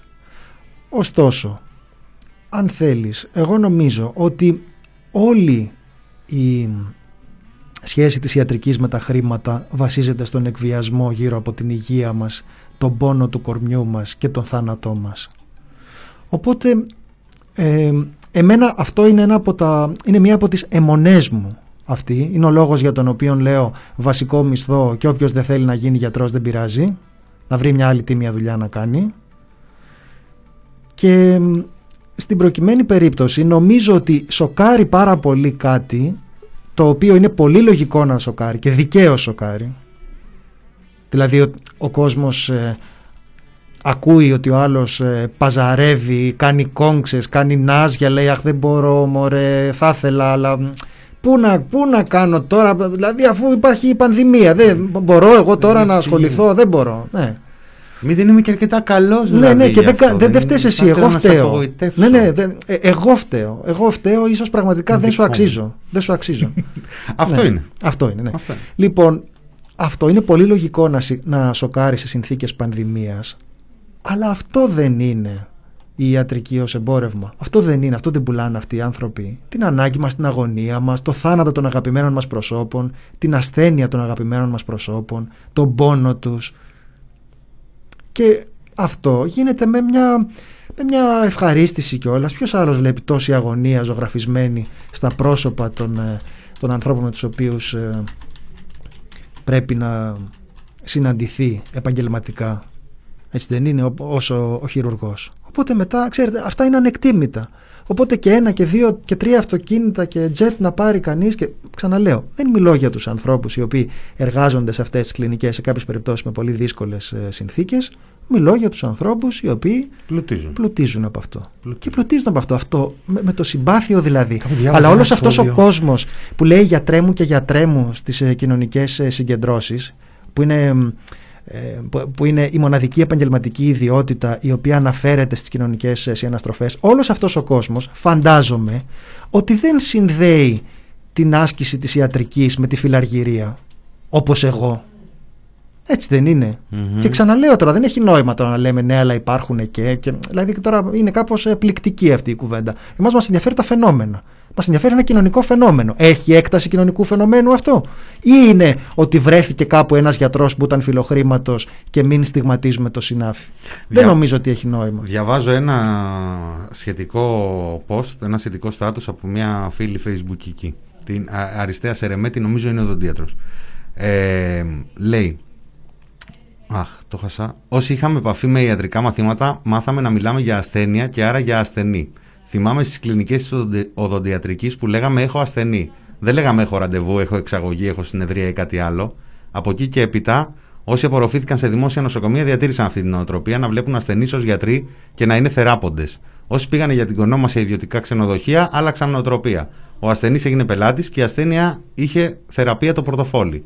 Το αυτό και για την παιδεία. Όμως η υγεία και κατόπιν και η παιδεία, δηλαδή ο ασθενής και ο μαθητής, δεν είναι ούτε εμπορεύματα, ούτε καταναλωτές, ούτε αγοράζουν μάσκαρα ή μπισκότα ή απορριπαντικά. Επιβάλλεται να τους παρέχεται δωρεάν η θεραπεία και η μόρφωση. Το ότι ο φασίστας Άδωνης και η ΣΥΝ αυτό κατέστρεψαν και κατεδάφισαν τα πάντα για να θριαμβεύσει η επιχείρηση υγείας και όλα αυτά τα φρικαλαία που πρεσβεύουν αυτά τα τροκτικά, τα ψήφισε ο Μπάμπης του μεροκάματου και του βιοπορισμού, είναι ο απόλυτος παραλογισμός και η σχιζοφρένεια του σήμερα. Όλα στο βωμό του money και της business, ο άνθρωπος εμπόρευμα, Τώρα η Θεσσαλονίκη έχει τρομερό πρόβλημα. Αυτή η μόνο η πανδημία ή και οι πολιτικές; Οι κλινικάρχες ζητούν τα ντερά τους για να βοηθήσουν πλήρως διαβρωμένοι φίρμες της υγείας και τυχοδιώκτες πλέον. Αχνό φως σκοτάδι εθελοντές αμυστή, ανιδιοτελώς, ειδών κυχώτε της εποχής μας, οι λίγοι επιμένοντες να διδάσκουν ήθος και να το βλέπουν ως χρέος τους και καθήκον τους, οι φανείτε εις μικρών γενναίοι, οι πραγματικά μεγάλοι versus μικρούτσικοι μεγαλογιατροί. Νομίζω ότι ε, είναι είναι ναι. μια φωτογραφία Σωστά πολύ και δίκαιο είναι αυτό. Σωστά και δίκαιο είναι αυτό. Κοίταξε να σου πω κάτι. Δίκαιο είναι να λέγονται πελάτες. Δηλαδή, μα ζαλίζουν να μην πω τώρα κάθε φορά ότι είναι ασθενείς και όχι πελάτες. Και σώπαρε φίλε. Σώπαρε φίλε. Με τα λεφτά αυτά που βγαίνουν, δεν μπορεί να λες ότι, ότι σε φύγει να ονομάζονται πελάτες και όχι ασθενείς. Τώρα μην, ε, μην τρελαθούμε δηλαδή. Υπάρχει μια υποκρισία σε σχέση με το λειτουργήμα αυτό για την οποία μπορεί κανείς πάρα πολύ εύλογα να πει ότι με συγχωρείτε ρε παιδιά εδώ πέρα. Η κοινωνία δεν το έχει αποδεχτεί αυτό. Το έχει αποδεχτεί. Η κοινωνία το έχει αποδεχτεί αυτό. Ότι θα πληρώνεται η αγωνία για τον πόνο και τον θάνατο με τον πλουτισμό αυτών των ανθρώπων. Έτσι πληρώνεται. και η κοινωνία το δέχεται αυτό το πράγμα. Εντάξει, ε, δεν, είναι το, δεν είναι ένα και το αυτό. Δεν κάνει μεγάλη διαφορά στο αποτέλεσμα, αλλά δεν είναι και ένα και το αυτό. Εγώ δεν λέω ποτέ ότι, ότι φταίει το ίδιο αυτός που ανέχεται την κατάσταση και αυτός που εμ, κάνει την, ε, την αμαρτία. Εντάξει, δεν λέω. Δεν, δεν, ε, πιστεύω ότι πάντοτε είναι μισό το δίκιο του μαζί τα φάγαμε. Αλλά υπάρχει μισό δίκιο. Υπάρχει μισό δίκιο.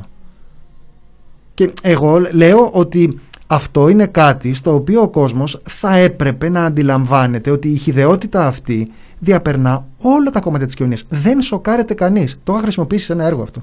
Μου έλεγε ο πατέρας μου ότι στο, στο χωριό του ήταν ένας ε, ε, γιατρός ο οποίος για να χειρουργήσει μια γριά από εκεί την έβαλε να του γράψει ένα οικόπεδο πριν το χειρουργείο.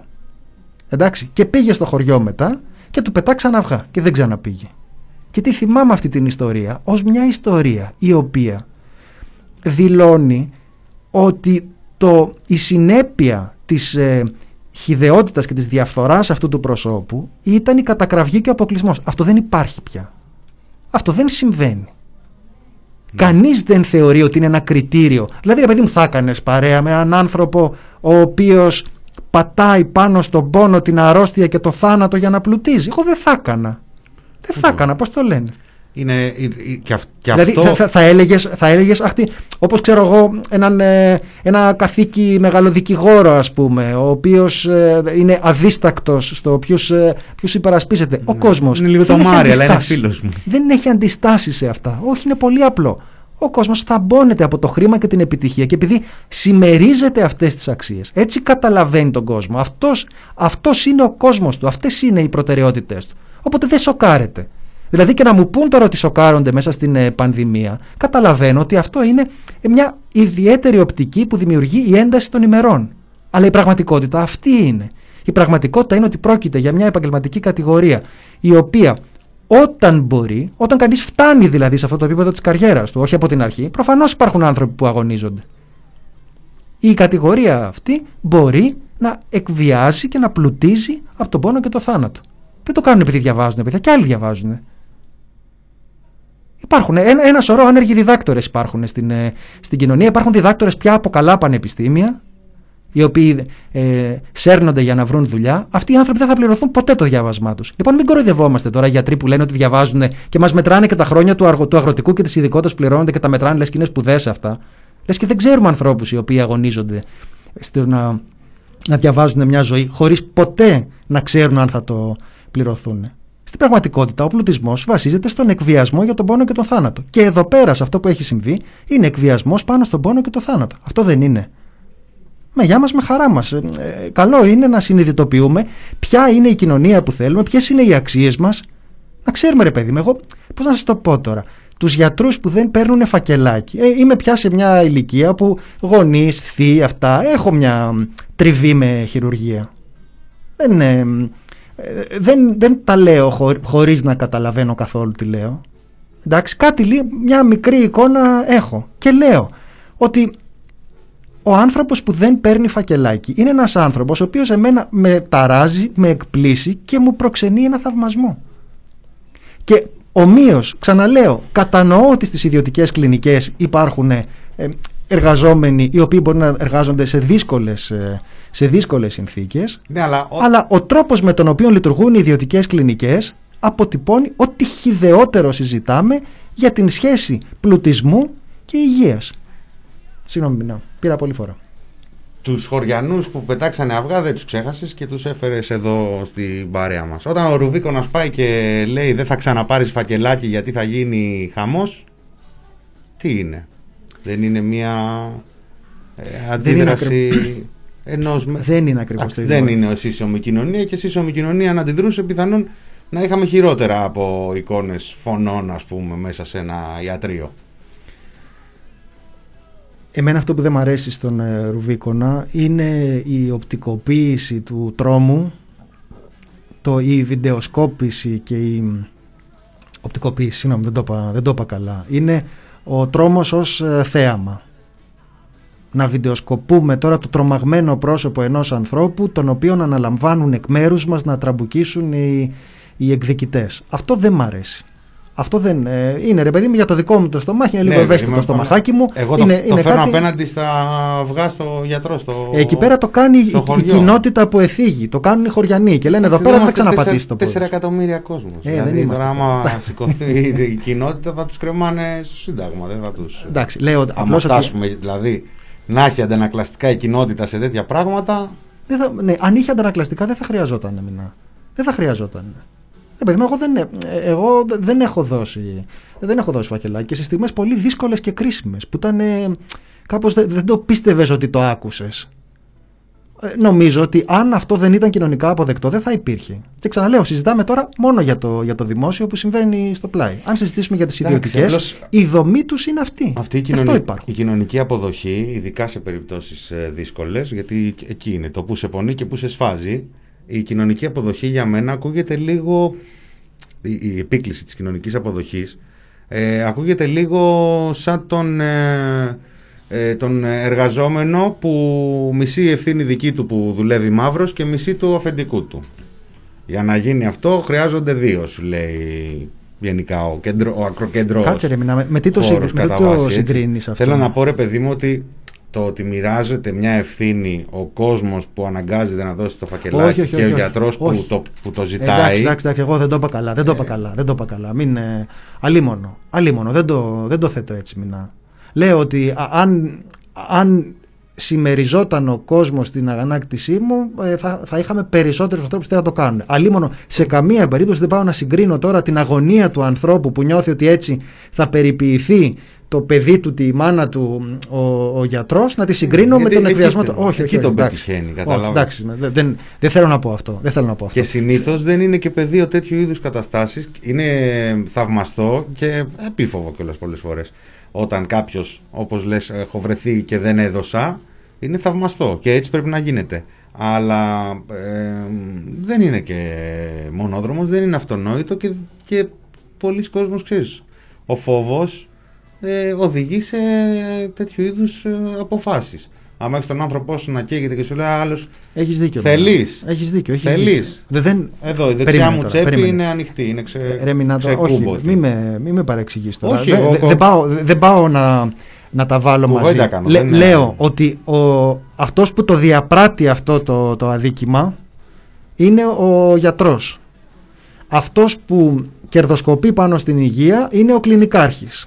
Ξεκινάω από αυτή την αφετηρία και λέω ότι επειδή ε- εγώ δεν θέλω να εκφράζω μόνο τη συναισθηματική μου διαμαρτυρία για το ότι ο άλλος είναι ε, καθήκη ή φιλάργυρος ή εκβιαστής και με ενδιαφέρει να πω κάτι για το πώς θα μπορούσαμε να μην ήμασταν σε αυτή την κατάσταση θέλω ε, να μοιράσω το φταίξιμο και σε εμάς ώστε να μπορούμε να κάνουμε κάτι. Ναι, ναι. Κατάλαβες, δεν θέλω να περιμένω να αλλάξει μια Θέλω να το εξηγήσεις καλύτερα. Γι' Σε αυτό σου ευχαριστώ, κάνω σε- αυτές τις ερωτήσεις.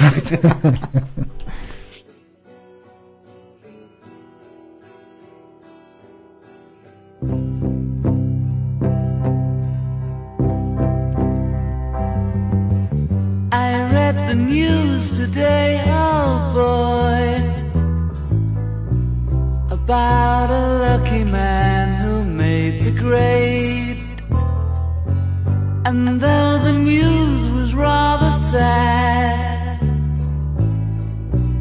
well, Λοιπόν, σηκώθηκε μία, ανέβηκε μία είδηση πριν από λίγα λεπτά, λεπτά στο site μας, στο thepressproject.gr. Μου είπαν ότι ακόμα και να βρεθεί μεθ, ο πατέρας μου δεν θα επιλεγεί για να διασωληνωθεί λόγω ηλικίας.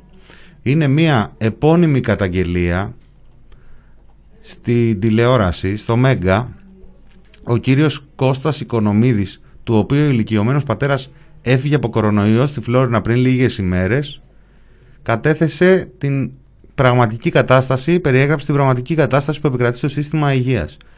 Ο κόσμος το ξέρει, λέει, Και βέβαια. το μεταξύ 73 ετών, δεν 73 είναι, δεν είναι ετών. 97 ας πούμε. Ναι. Ο κόσμος το ξέρει βέβαια αυτό στην Ελλάδα, αλλά η κατάσταση είναι τραγική από την άποψη ότι φτάσαμε σε σημείο να επιλέξουμε, να επιλέγουμε ποιος θα ζήσει και ποιος θα πεθάνει. Γιατί εμένα προσωπικά μου είπανε ότι ο πατέρας σας ακόμη και να βρεθεί κρεβάτι σε μεθ δεν θα επιλέγει για να διασωληνωθεί επειδή είναι 73. Θα προτιμήσουμε κάποιον νεότερο. Αυτό υπόθηκε από τους γιατρούς του νοσοκομείου της Φλόρινας. Μου είπαν ότι δεν υπάρχει μεθ πουθενά στη Βόρεια Ελλάδα και μας είπαν ότι πιστέψτε με, ακόμη και να βρεθεί κρεβάτι στη Θεσσαλονίκη, για παράδειγμα, ή στη Λάρισα, δεν θα προτιμήσουν να το δώσουν στον πατέρα σας που είναι 73, θα προτιμήσουν να το δώσουν σε κάποιον νεότερο που έχει περισσότερα ποσοστά επιβίωσης.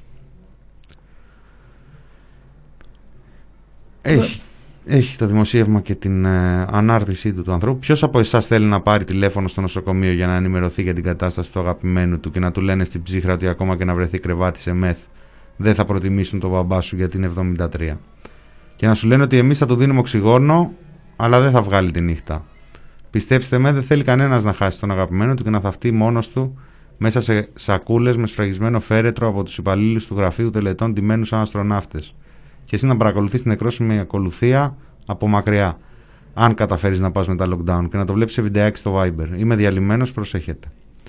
Είναι και ένα μήνυμα να προσέχουμε, αλλά έχουμε περάσει πια από το κρίσιμο σημείο. Ε. Και δεν μου λες τώρα, γιατί του είπαν ότι και να είχαμε. Τι, λο- τι λογική έχει να λες Νομίζω τώρα, γιατί δηλαδή- το, το μεταφέρει, ε, μετά λέει να είχαν, δεν θα τον επιλέγανε. Νομίζω ότι του μεταφέρανε, το, τι- γιατί του είπαν ότι και στη Λάρισα να βρεθεί δεν θα, δεν θα τον επιλέξουν.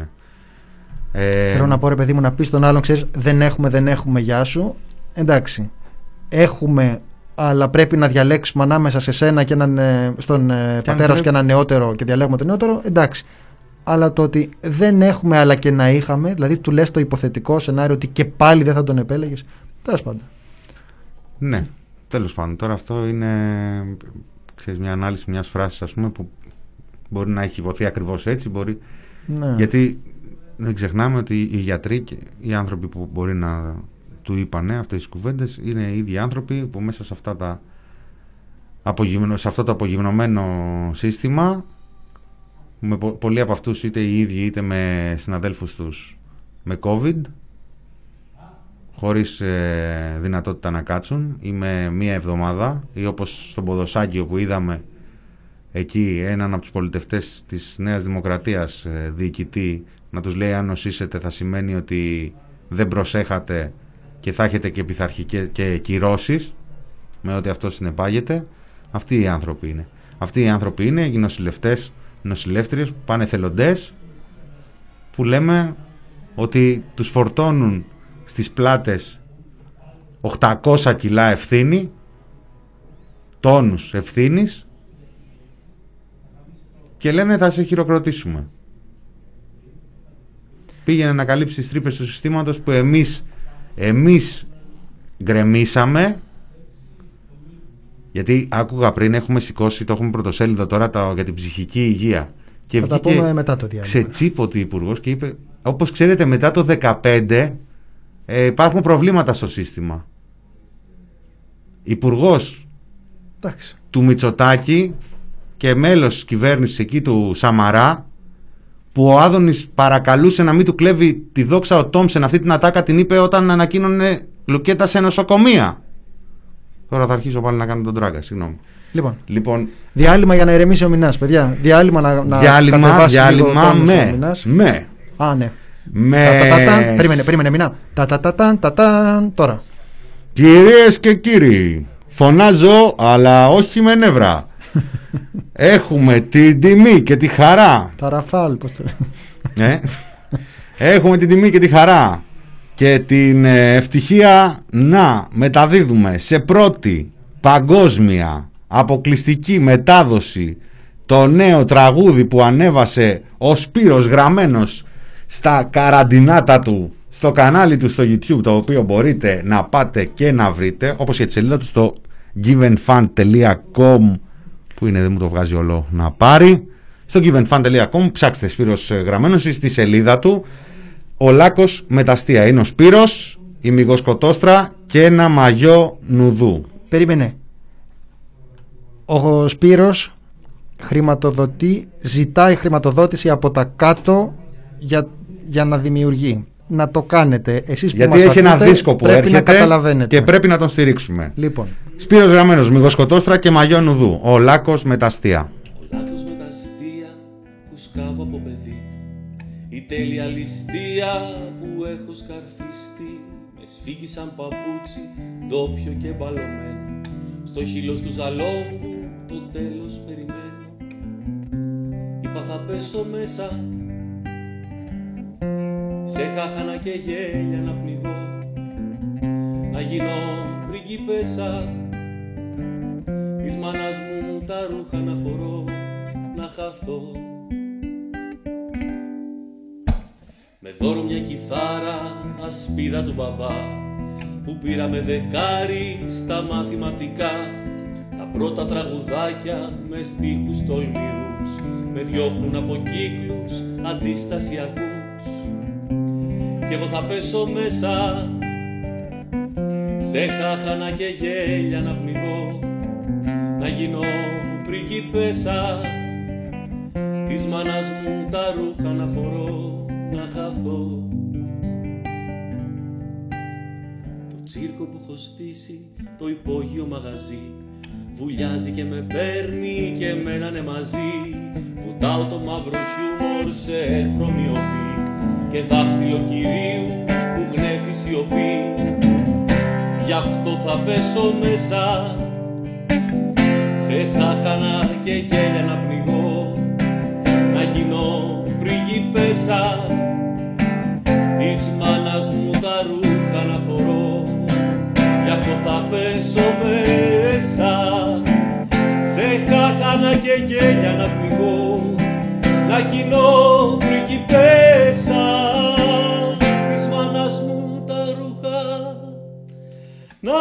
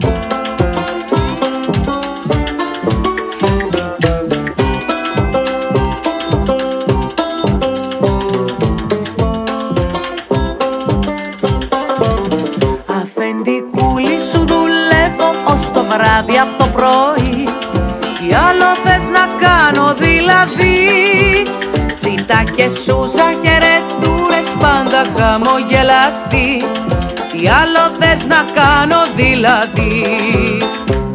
Περνάει από το μυαλό μου τα χέρια μου να ανοίξω και να σε πάρω έτσι μια αγκαλιά.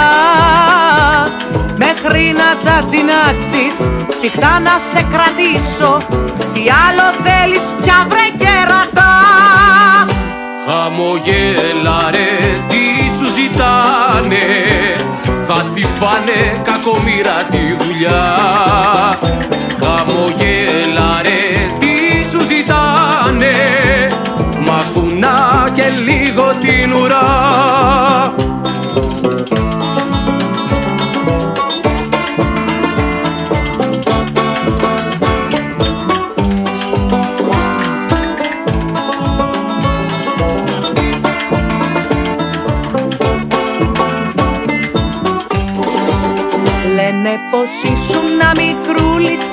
και καλό παιδί.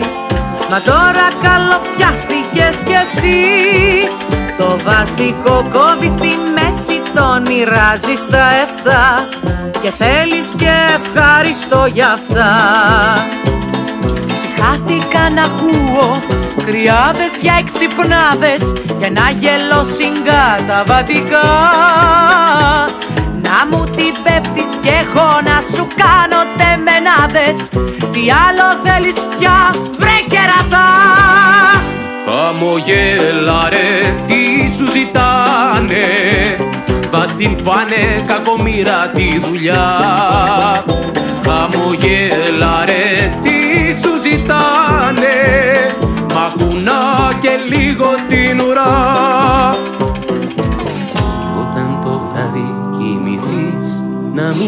ξεχαστείς Τα 300 ευρώ είναι περιουσία Παίρνω άλλη με τα μισά και με έχει πασά Γι' αυτό κι όταν κοιμάσαι χαμογέλα Χαμογέλα ρε Αυτό τώρα το βάλε ο Μίτικας επειδή γκρινιάζουμε και τέτοια. Δεν ξέρω, έχει αποκτήσει τόσο Χαμογέλα, ρε. ψηλό βίσμα στην ιεραρχία. Λόγω- Μας απειλεί κιόλας. Νομίζω ότι είναι επαιτειακό για χρόνι μισιό. Jazz ματάζ. Α, Κοίτα να δεις τι έκανε ο Βασίλης. Α, σου ρε Ωραία. Βασιλάκη. Θα τρίξω καρέκλα, μισό. Μπράβο, ρε Α, Βασίλη. γεια Εγώ σας. πήγα Να κλείσω, Ε, θα ρε, κλείσουμε Θάνο. έτσι κι αλλιώς και με μίσιο. Αλλά εντάξει, μέσα, μέσα. Challenge accepted. Λοιπόν, Θάνος Καμίλαλης. Γεια σας, γεια σας. Ήρθες στην παρέα μας, στη συντροφιά μας. Τι κάνεις Θάνο, Εξαιρετικά. πώς νιώθεις; Εξαιρετικά, σαν την πόλη μου. Αρχίσω. Λοιπόν, Κοίταξε, Πα- δύο, δύο θέματα έχουμε εδώ. Μην μπει στο Θάνο για την ε, Θεσσαλονίκη και τα take away και σε μένα για γιατρούς. Έχουμε τα, τον κάλο μας. τα take away καλά θα ήταν. Δατε- Έχουμε ξεφύγει από αυτό το σενάριο, Έχουμε Κωνσταντίνε. φύγει. Έχουμε φτάσει στη... Στο σε ανάπτυξη. καταγγελίες για διαλογή ασθενών. Επώνυμες. Έλεγε, έλεγε κάτι μια φίλη, το οποίο προσπαθούσα να το σκεφτώ. Έλεγε ότι υπάρχει η πιθανότητα, μου, μου φάνηκε πιστικό μέχρι τη μέση, ότι υπάρχει μια πιθανότητα στη Θεσσαλονίκη να έχουμε περισσότερα τεστ από κόσμο που πηγαίνει και κάνει, επειδή υπάρχει κλίμα ούτως ή άλλως. Τι εννοείς; Να έχουμε περισσότερα ιδιωτικά τεστ θες- στην ε, Θεσσαλονίκη. Να πηγαίνει μαζικά ο κόσμος να εξετάζεται επειδή υπάρχει πολύ μεγαλύτερος ε, φόβος. Πέρα από τις... ε, Εντάξει. ναι. Είναι μια θετική είδηση αν ισχύει αυτό γιατί σημαίνει ότι το... Ο... Ό, μπορεί να σημαίνει απλώς ότι και εδώ δεν υπάρχει αντίστοιχη ανησυχία και υποκαταγράφονται τα κρούσματα. Αυτό θα, αυτό Α. θα σήμαινε. Απλώς ο, ο δείκτης είναι πάντοτε το, το πιο μακάβριο κομμάτι, οι θάνατοι και οι διασωληνωμένοι. Αυτά είναι πιο, Ναι. πιο χειροπιαστά Και το να μην νούμερα κάνεις από τίποτα τα για όλα αυτά. κρούσματα.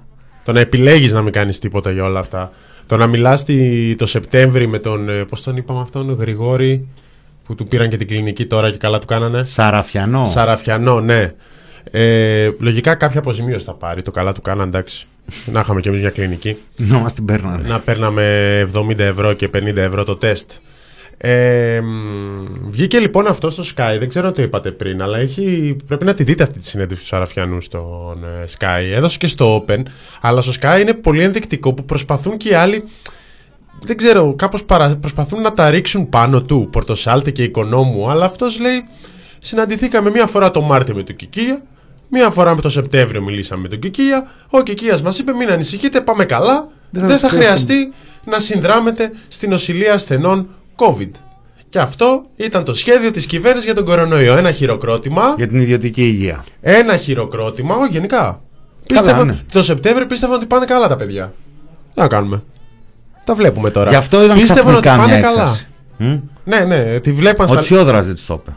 Δηλαδή. Αυτό που βλέπα- λέει ο Άδωνης. Τη βλέπανε στα λίμματα την έξαρση. Η έξαρση υπήρχε. Όποιος ήθελε να κοιτάξει, την έβλεπε στα λίμματα της πόλης. Που εντωμεταξύ έτυχε και το άπηθη τα κάνει μονίμως μελέτες στα λίμματα. Οπότε μπορούσε να σου πει ή ο καθηγητής ο Σαριγιάννης ότι παιδιά υπάρχει πρόβλημα. Αλλά εμείς στην πάνω στη Θεσσαλονίκη έχουμε Απόστολο Τζιτζικώστα. Έχουμε τον άλλον τον Ζέρβα. Δεν ήθελαν μέτρα, τώρα τα ρίχνουν στην κυβέρνηση. Ο αλλά Τζι κανείς δεν. Κώστας λέει με κυβέρνηση τα Ναι, πήρε ναι, ναι. αργά λέει και... Ναι, ναι, και, ο Τζ- και, όλοι αυτοί- και όλοι ζητούσαν να εορταστεί ο Άγιος Δημήτριος. Αυτό. Τι να κάνουμε τώρα; Δηλαδή πότε, δεν, δεν τα πήρε στις 27 Οκτώβρη η κυβέρνηση, γι' αυτό τα πήρε αργά; Δεν έχω καταλάβει ακριβώς πότε. Τώρα ο καθένας προσπαθεί να βγάλει την ουρά του. Τον κύριο Τζικώστα τον ακούσαμε και το προσέχω εγώ. Μην νομίζετε ότι επειδή εδώ Αθήνα δεν το. Είχε καιρό να τον ακούσει η πόλη. Μμμ. Αυτό. Το κύριο Ζέρβα είχε, ε, δεν τον, ακού, τον ακούει το Δημοτικό Συμβούλιο μιας συστώσει. Είχε κάνει όμως εκείνο το ωραίο πριν κάποιους μήνες που είχε εγκαινιάσει ένα ασασέρ που, ήταν, που ανεβαίνει με την, ε, με, την, ε, με τη φωνή. Λες που θα πας. Γιατί το να πατήσεις το κουμπί είναι. Έχεις προσφέρει έργο ο Δήμαρχο. είχε κλείσει και την παραλία της πόλης συνοστίζοντας κόσμο στα στενά. Πρώτος τότε, ε. Πρώτος, τότε, μπράβο. τότε όμως ζητούσε Μπράβο. μέτρα ο Ζέρβας. Μπράβο, ναι, ναι, ναι. Κλείνοντας τον. Τότε ζητούσε μέτρα. Κλείνοντας τους ανοιχτούς χώρους. Τώρα γιατί δεν ζήτησε και περίμενε σου να πω. κάνει η κυβέρνηση; Τι να σου πω. Ή να κάνει η μάνα Πάντως που η- λένε; η συνέντευξη αυτή ήταν πάλι έτσι μια πολύ καλή ε, γεύση αυτών που, αυτών που συμβαίνουν εδώ πέρα γιατί Το ένα σημαντικότερο κομμάτι ήταν αυτό που είπε Στάνο, μας είχαν πει ότι δεν θα χρειαστεί να συνδράμουμε και το άλλο είναι το μη με, μη με ζορίζετε, δεν μπορούμε. δεν, είμαστε, δεν έχουμε ειδικευμένο προσωπικό ε, και βεβαίως αντιλαμβάνεται κανείς ότι αυτή τη στιγμή ακούμε το τι συμβαίνει και ποιοι αναγκάζονται να εμπλακούν στην μάχη κατά της ε, πανδημίας και που βεβαίως και προφανώς δεν είναι μόνο ειδικευμένοι και δεν είναι μόνο οι σχετικές ιατρικές ε, ειδικότητες. Ε, λένε πολλοί αυτό με το οποίο ξεκινήσαμε ότι αυτό θα είναι από άποψη ως ομολογία ήτας του ιδιωτικού τομέα είναι μια καταστροφή σε σχέση με, τον, ε, με την εμπιστοσύνη που θα ήθελε να εμπνέει μακροπρόθεσμα. Δηλαδή ότι λένε ότι ξέρετε εμείς τα δύσκολα μην έρχεστε εδώ πέρα, δεν ξέρουμε, πηγαίνετε στο, πηγαίνετε στο δημόσιο. Από την άλλη, εγώ θα έλεγα ότι το ζήτημα εδώ πέρα είναι αυτό από το οποίο ξεκινήσαμε. Δηλαδή με ποιους όρους λειτουργεί ο άλλος και με ποιους όρους του ζητούν να λειτουργήσει. Λειτουργεί με τους όρους της ε, μεγιστοποίησης του κέρδους. Έτσι δεν τα λέμε αυτά. Ωραία. Οπότε, για να λειτουργήσει με άλλους όρους, θα έπρεπε να υπάρχει μια πολιτική απόφαση. Πολιτική απόφαση την οποία αναζητούν οι πολίτες που ψηφίζουν και η κυβέρνηση που ψηφίζεται. Πολιτική απόφαση που να λέει ότι ξέρεις κάτι, μια που πεθαίνει ο κόσμος τώρα, ε, μήπως χρειαστεί να ζοριστείς κι εσύ λίγο. Και αυτό δεν το έχουμε. Και δεν το έχουμε για λόγους οι οποίοι έχουν πολύ μεγάλο πολιτικό βάθος. Δεν είναι περιστασιακοί, δεν είναι συγκυριακοί αυτοί οι λόγοι. Και από μια άποψη δείχνουν και την, ε, και την έκταση του προβλήματος. Γιατί αυτό είναι το πρόβλημα. Η ιδιωτική υγεία είναι αυτό ακριβώς που περιγράφει. Και όταν λέει ότι συναντηθήκαμε και μας είπαν δεν θα χρειαστεί, τι μας είπαν δεν θα χρειαστεί; Καταρχάς, εγώ θα το έλεγα, την, ε, το έλεγα την προηγούμενη ώρα. Οι ιδιωτικές κλινικές έχουν ωφεληθεί. Έχουν ωφεληθεί με τα τεστ. Δεν ξέρω αν υπάρχουν υπολογισμοί. Εμένα δεν, δεν έχει πάρει το μάτι μου κάποιον ε, υπολογισμό. Αλλά Είμαι απολύτως βέβαιος ότι το ποσό είναι αστρονομικό που έχει δωρήσει η κυβέρνηση στις ιδιωτικές κλινικές με το να μην μεριμνήσει ώστε να υπάρξει μια σοβαρή κάλυψη των ε, τεστ από το, από το δημόσιο. Προφανώς και όχι με δικά τους αντιδραστήρια. Πάλι παρασιτώντας στα δημόσια αντιδραστήρια και στέλνοντας δείγματα στο Παστέρ και στο, και στο ΕΚΕΑ σε μεγάλο βαθμό. Αυτά γίνονται από το Μάρτιο. Αυτά τα συζητούσαμε από την πρώτη, από την πρώτη καραντίνα, παιδιά. Ναι. Θυμάμαι, και, θυμάμαι χαρακτηριστικά ένα ρεπορτάζ του Ριζοσπάστη που το είχε πιάσει αναλυτικότατα με το που στέλνει το, η κάθε κλινική και στέλνανε σε δημόσια. Όταν μιλάμε για παρασιτισμό του ιδιωτικού τομέα, που υπάρχουν περιπτώσεις που okay, ο άλλος έχει μια επιχείρηση, έχει μια φοβερή ιδέα, λειτουργεί. Όντως φιλελεύθερα υπάρχουν αρκετές περιπτώσεις μικρών επιχειρηματιών που μπορούν να ταυτιστούν νομίζω με αυτό που λέω. Αυτοί που την πληρώνουν, ε, πολλοί από αυτούς την πληρώνουν και τώρα. Και υπάρχει το άλλο το παράσιτο που θα πατήσει στο κράτος, στις υπηρεσίες του κράτους, στο πώς το κράτος αφήνει το δημόσιο τομέα να, ε, να μαραζώνει και, να, και τρέφει και όλα σε όλο αυτό το μίσος των πολιτών για οτιδήποτε δημόσιο, σκόπιμα, και θα κάνει δουλίτσες πάνω σε αυτό το τόμα του δημοσίου τομέα. Αυτό το βλέπουμε σε ιδιωτικές κλινικές ξεκάθαρα. Το βλέπουμε στα ιδιωτικά σχολεία επίσης. Υπάρχουν πάρα πολύ καλά ιδιωτικά σχολεία, αλλά παράλληλα χρειαζόμαστε ε, και ένα πάρα πολύ καλό δημόσιο σχολείο για αυτούς που δεν μπορεί να πληρώσει το ιδιωτικό. Και έχεις και έχεις ανθρώπους. Ναι, θα το δώσω ε, σαν τον ε, πρώην Υπουργό Παιδείας, τον ε, κύριο Στυλιανίδη, το οποίο του λένε γιατί δεν δουλεύει, τι γνώμη έχετε για, τη web, για το WebEx και, το, και τη Cisco που είναι ένα φιάσκο και πώς γίνεται να δουλεύουν τα ιδιωτικά σχολεία και όχι το, τα δημόσια; Και λέει αυτό είναι ιδιωτική πρωτοβουλία. Αυτό είναι ιδιωτική πρωτοβουλία. Δηλαδή, όταν αποτυγχάνει ο δημόσιος τομέας με πολιτική ευθύνη, η ιδιωτική πρωτοβουλία θριαμβεύει. Ναι, ευχαριστώ πάρα πολύ. Όταν καταστρέφεις όλο τον υπόλοιπο ανταγωνισμό. Και αυτό γίνεται στα σχολεία που εντάξει, μια χρονιά είναι μωρέ. Το λέγαμε χθες, Κωνσταντίνο, ότι πρακτικά αυτός είναι ο στόχος. Να, να χαθεί η χρονιά χωρίς να, να, λέμε ότι χάθηκε. Να κάνουμε πως δεν χάθηκε η χρονιά. Να κάνουμε ότι δεν χάθηκε η χρονιά. Αυτό δεν λέμε τώρα στα σχολεία. Α, αυτό λέμε. Εγώ θέλω για λίγο μόνο πριν, πριν Στο άλλο είναι ζωές. Στα σχολεία. Να, μπράβο. Και δεν, είναι, και δεν ισχύει το επιχείρημα ότι εντάξει τώρα που είμαστε στα όρια κάνουμε και την επίταξη που είναι τελευταίο. Γιατί υπάρχουν πάρα πολλές καταγγελίες και πάρα πολλοί γιατροί που λένε ότι παιδιά Αντί για. Έχουμε, έλεγε ο, ο διευθυντής του Παπα-Νικολάου στο Ωμέγα ότι έχουμε έναν, ένα γιατρό και έναν ειδικευόμενο που δεν είναι και αρμόδιοι ειδικότητα, στην ειδικότητά τους για 35 ασθενείς. Αυτό δεν στοιχίζει ζωές. Προφανώς και στοιχίζει. Φταίνει οι γιατροί για αυτό που θα είναι εξουθενωμένοι και δεν τους προλάβουν όλους. Όχι. Το γεγονός ότι στη βάζει σε ένα θάλαμο που μπορεί να χωράει 10, στη βάζει 15 κορονοϊού, ασθενείς κορονοϊού, στοιχεί ζωές, ενώ έχεις κλίνες τι οποίες δεν παίρνεις με επίταξη. Το γεγονός ότι τώρα παίρνεις 200 που θα πάνε όπως να είναι, ό,τι προλάβει ο καθένας να βάλει εκεί πέρα, αντί να έχεις εξ αρχής ένα σχέδιο με τον ιδιωτικό τομέα μέσα και να λέει, και να λέει στη Θεσσαλονίκη η περιφέρεια ότι έχω το διαβαλκανικό και το του αυτού που την πήρανε, του, το Λυσίμαχος και το άλλο και τον, ε, και τον Κιανό Σταυρό και δεν ξέρω εγώ ποιο άλλο. Έχει 5-6 στη Θεσσαλονίκη, είναι 1200 κλίνες. Ε, και με όλα αυτά κάνω ένα συνεκτικό πλάνο και λέω, ωραία, εκεί πέρα θα στέλνω COVID. Στο τάδε δημόσιο μη COVID γιατί υπάρχει το καρδιοχειρουργικό, ξέρω εγώ, που το θέλω. Στο άλλο ε, COVID κλπ. Αυτό λέγεται πλάνο. Αυτό που κάνει ο Κικίλιας λέγεται κάπως έγκλημα και πασάλιμα. Διαλέξτε κάπου στη, Ο στην, κλίμακα, Κικίλιας. στην κλίμακα. Τον περασμένο Μάρτιο, στις αρχές της ε, πανδημίας στη χώρα μας, ανακοίνωνε, είχε δώσει στη δημοσιότητα άλλα νοσοκομεία αναφοράς, άλλα νοσοκομεία μία αναφοράς, είχε κάνει διαχωρισμό πριν ξεσπάσει, πριν έρθει, αν θυμαστε ο ιός. Το οποίο σχέδιο πέθανε μέσα σε δύο εβδομάδες, σε τρεις εβδομάδες. Τι- Δηλαδή έχουμε πέσει από τα σύννεφα κάποια στιγμή με Ναι, την ναι. πληροφορία ότι ανακατεύουν ασθενείς COVID με μη COVID, νοσοκομεία αναφοράς, ε, νοσοκομεία μη αναφοράς που πλέον τους στέλνουν εκεί COVID και ούτω καθεξής. Αυτό έχει καταρρεύσει από τις αρχές του πρώτου κύματος. Και, στο, και σε ένα κομμάτι, όσο μισητή και να είναι ειδικά σήμερα οι κλινικάρχες, έχουν δίκιο.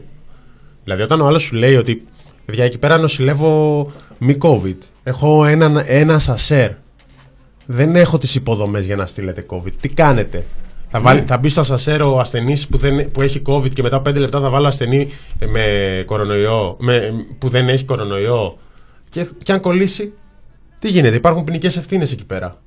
Ποιο το, ανα- ποιος το αναλαμβάνει αυτό; Από πού θα έρθουν. Καλά, εντάξει τώρα, ναι. Θα, Ποιος, σε ανεξάρτητη ας αρχή καλέσει, διαφάνειας; να καλέσει ένας γιατρός σε πορεία, παρακαλώ, για να, περάσει, για να παρέμβει εισαγγελέα της Θεσσαλονίκης που είναι και πολύ λαλίστατη, λαλίστατος. Είναι μία και νομίζω από πάνω είναι άντρας.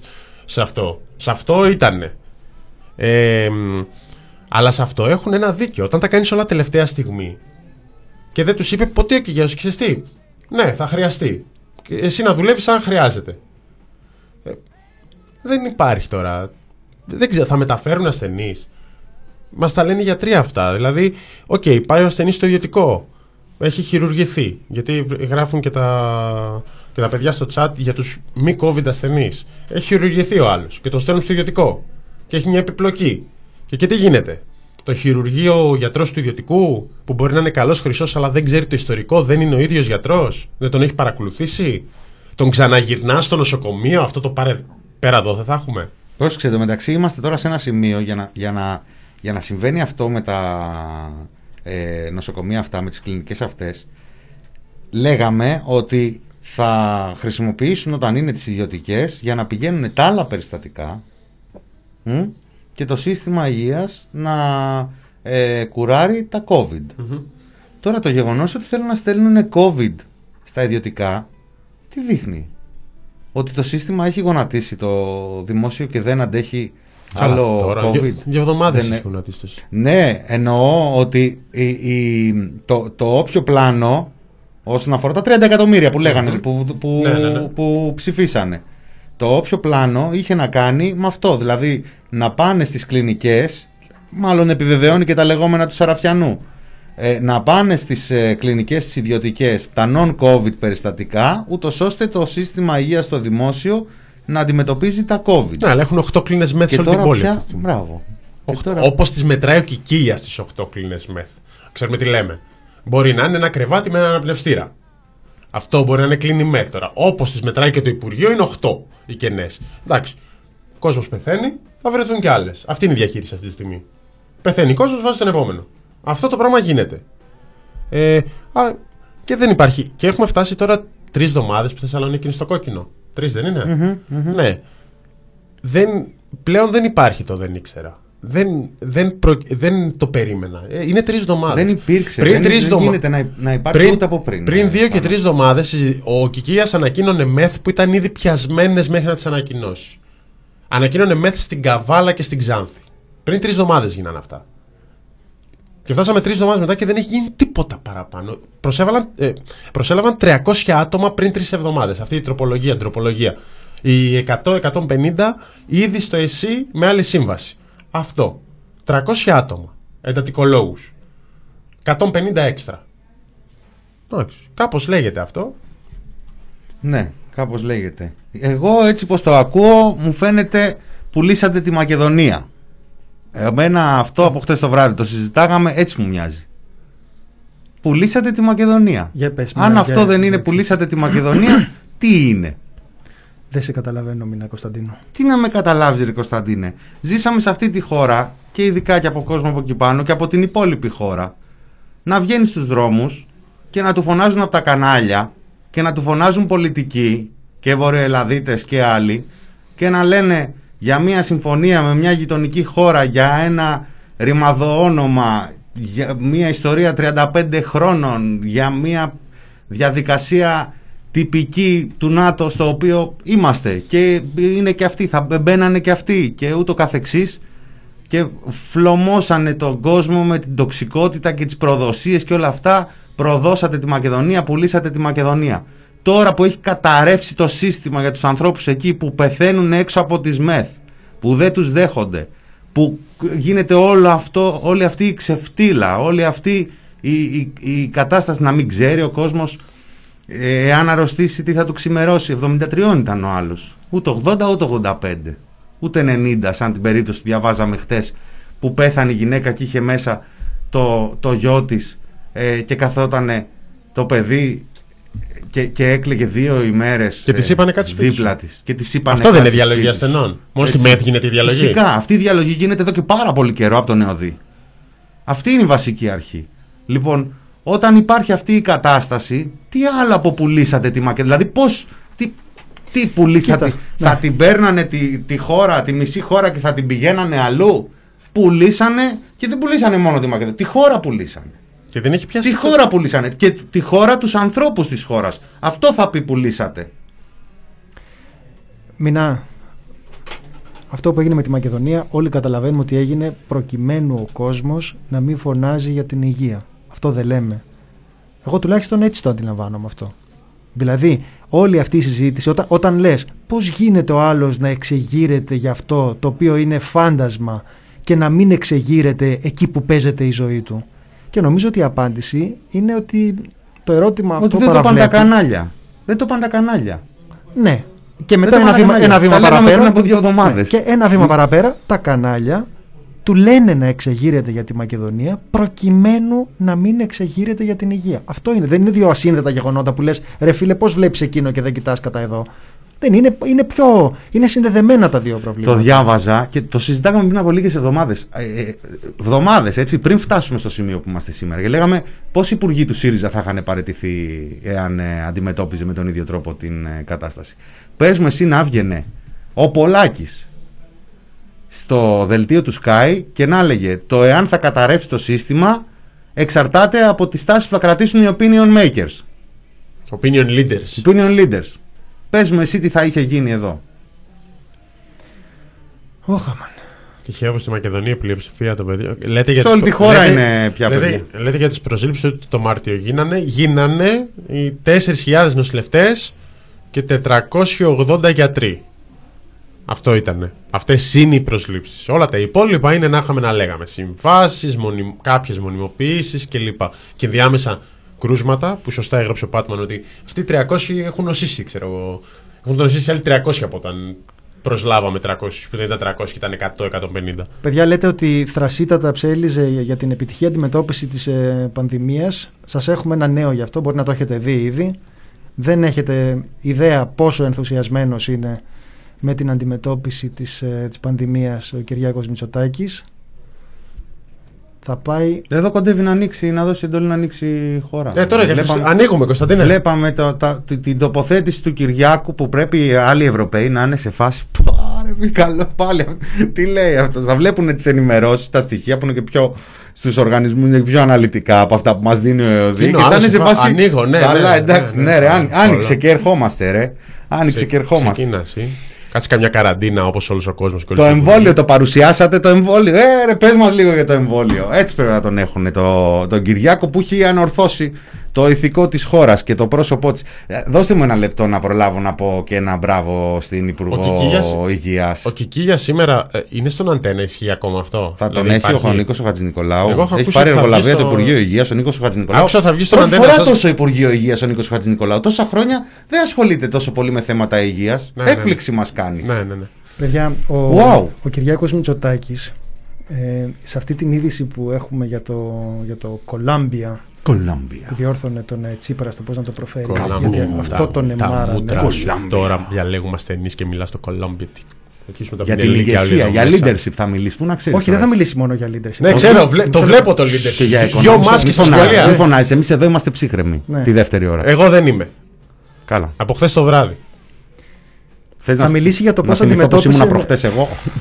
θα μιλήσει για το πώς αντιμετώπισε με επιτυχία την πανδημία Θα Ο βγει σε Κυριάκος ταινία αυτό; Μητσοτάκης. όχι όχι Α. είναι στην ε, περιγραφή της ομιλίας του στο Κολόμπια ότι δεν θα μιλήσει μόνο για το πώς νίκησε τον ε, λαϊκισμό αλλά και πώς νίκησε το, την, ε, την πανδημία το πρώτο, το πρώτο κύμα που είναι πολύ λογικό έτσι δεν είναι, θα, θα μιλήσει, δηλαδή την ώρα που είμαστε σε μια φάση που είναι ανεξέλεγκτη η κατάσταση με το δεύτερο κύμα της πανδημίας, δεν ξέρουμε τι μας ξημερώνει, ξέρουμε ότι είμαστε στα όρια πριν να ψυχράνει ο καιρός, πριν να κλειστούμε μέσα. Είμαστε με καραντίνα, αλλά αυτή τη στιγμή ακόμα δεν έχουμε, δεν ξέρουμε ότι έχουμε δει το peak. Εντάξει; Ε, μπορεί να μην Αρχίζουμε έχουμε και μάθει συζητάμε το- ότι ξέρετε, παιδιά, αυτό που λέγαμε τώρα 1η Δεκέμβρη, μάλλον δε, και ο άλλος πάει για να μιλήσει και να μιλήσει για την επιτυχία του στην αντιμετώπιση του πρώτου κύματος. Που δεν.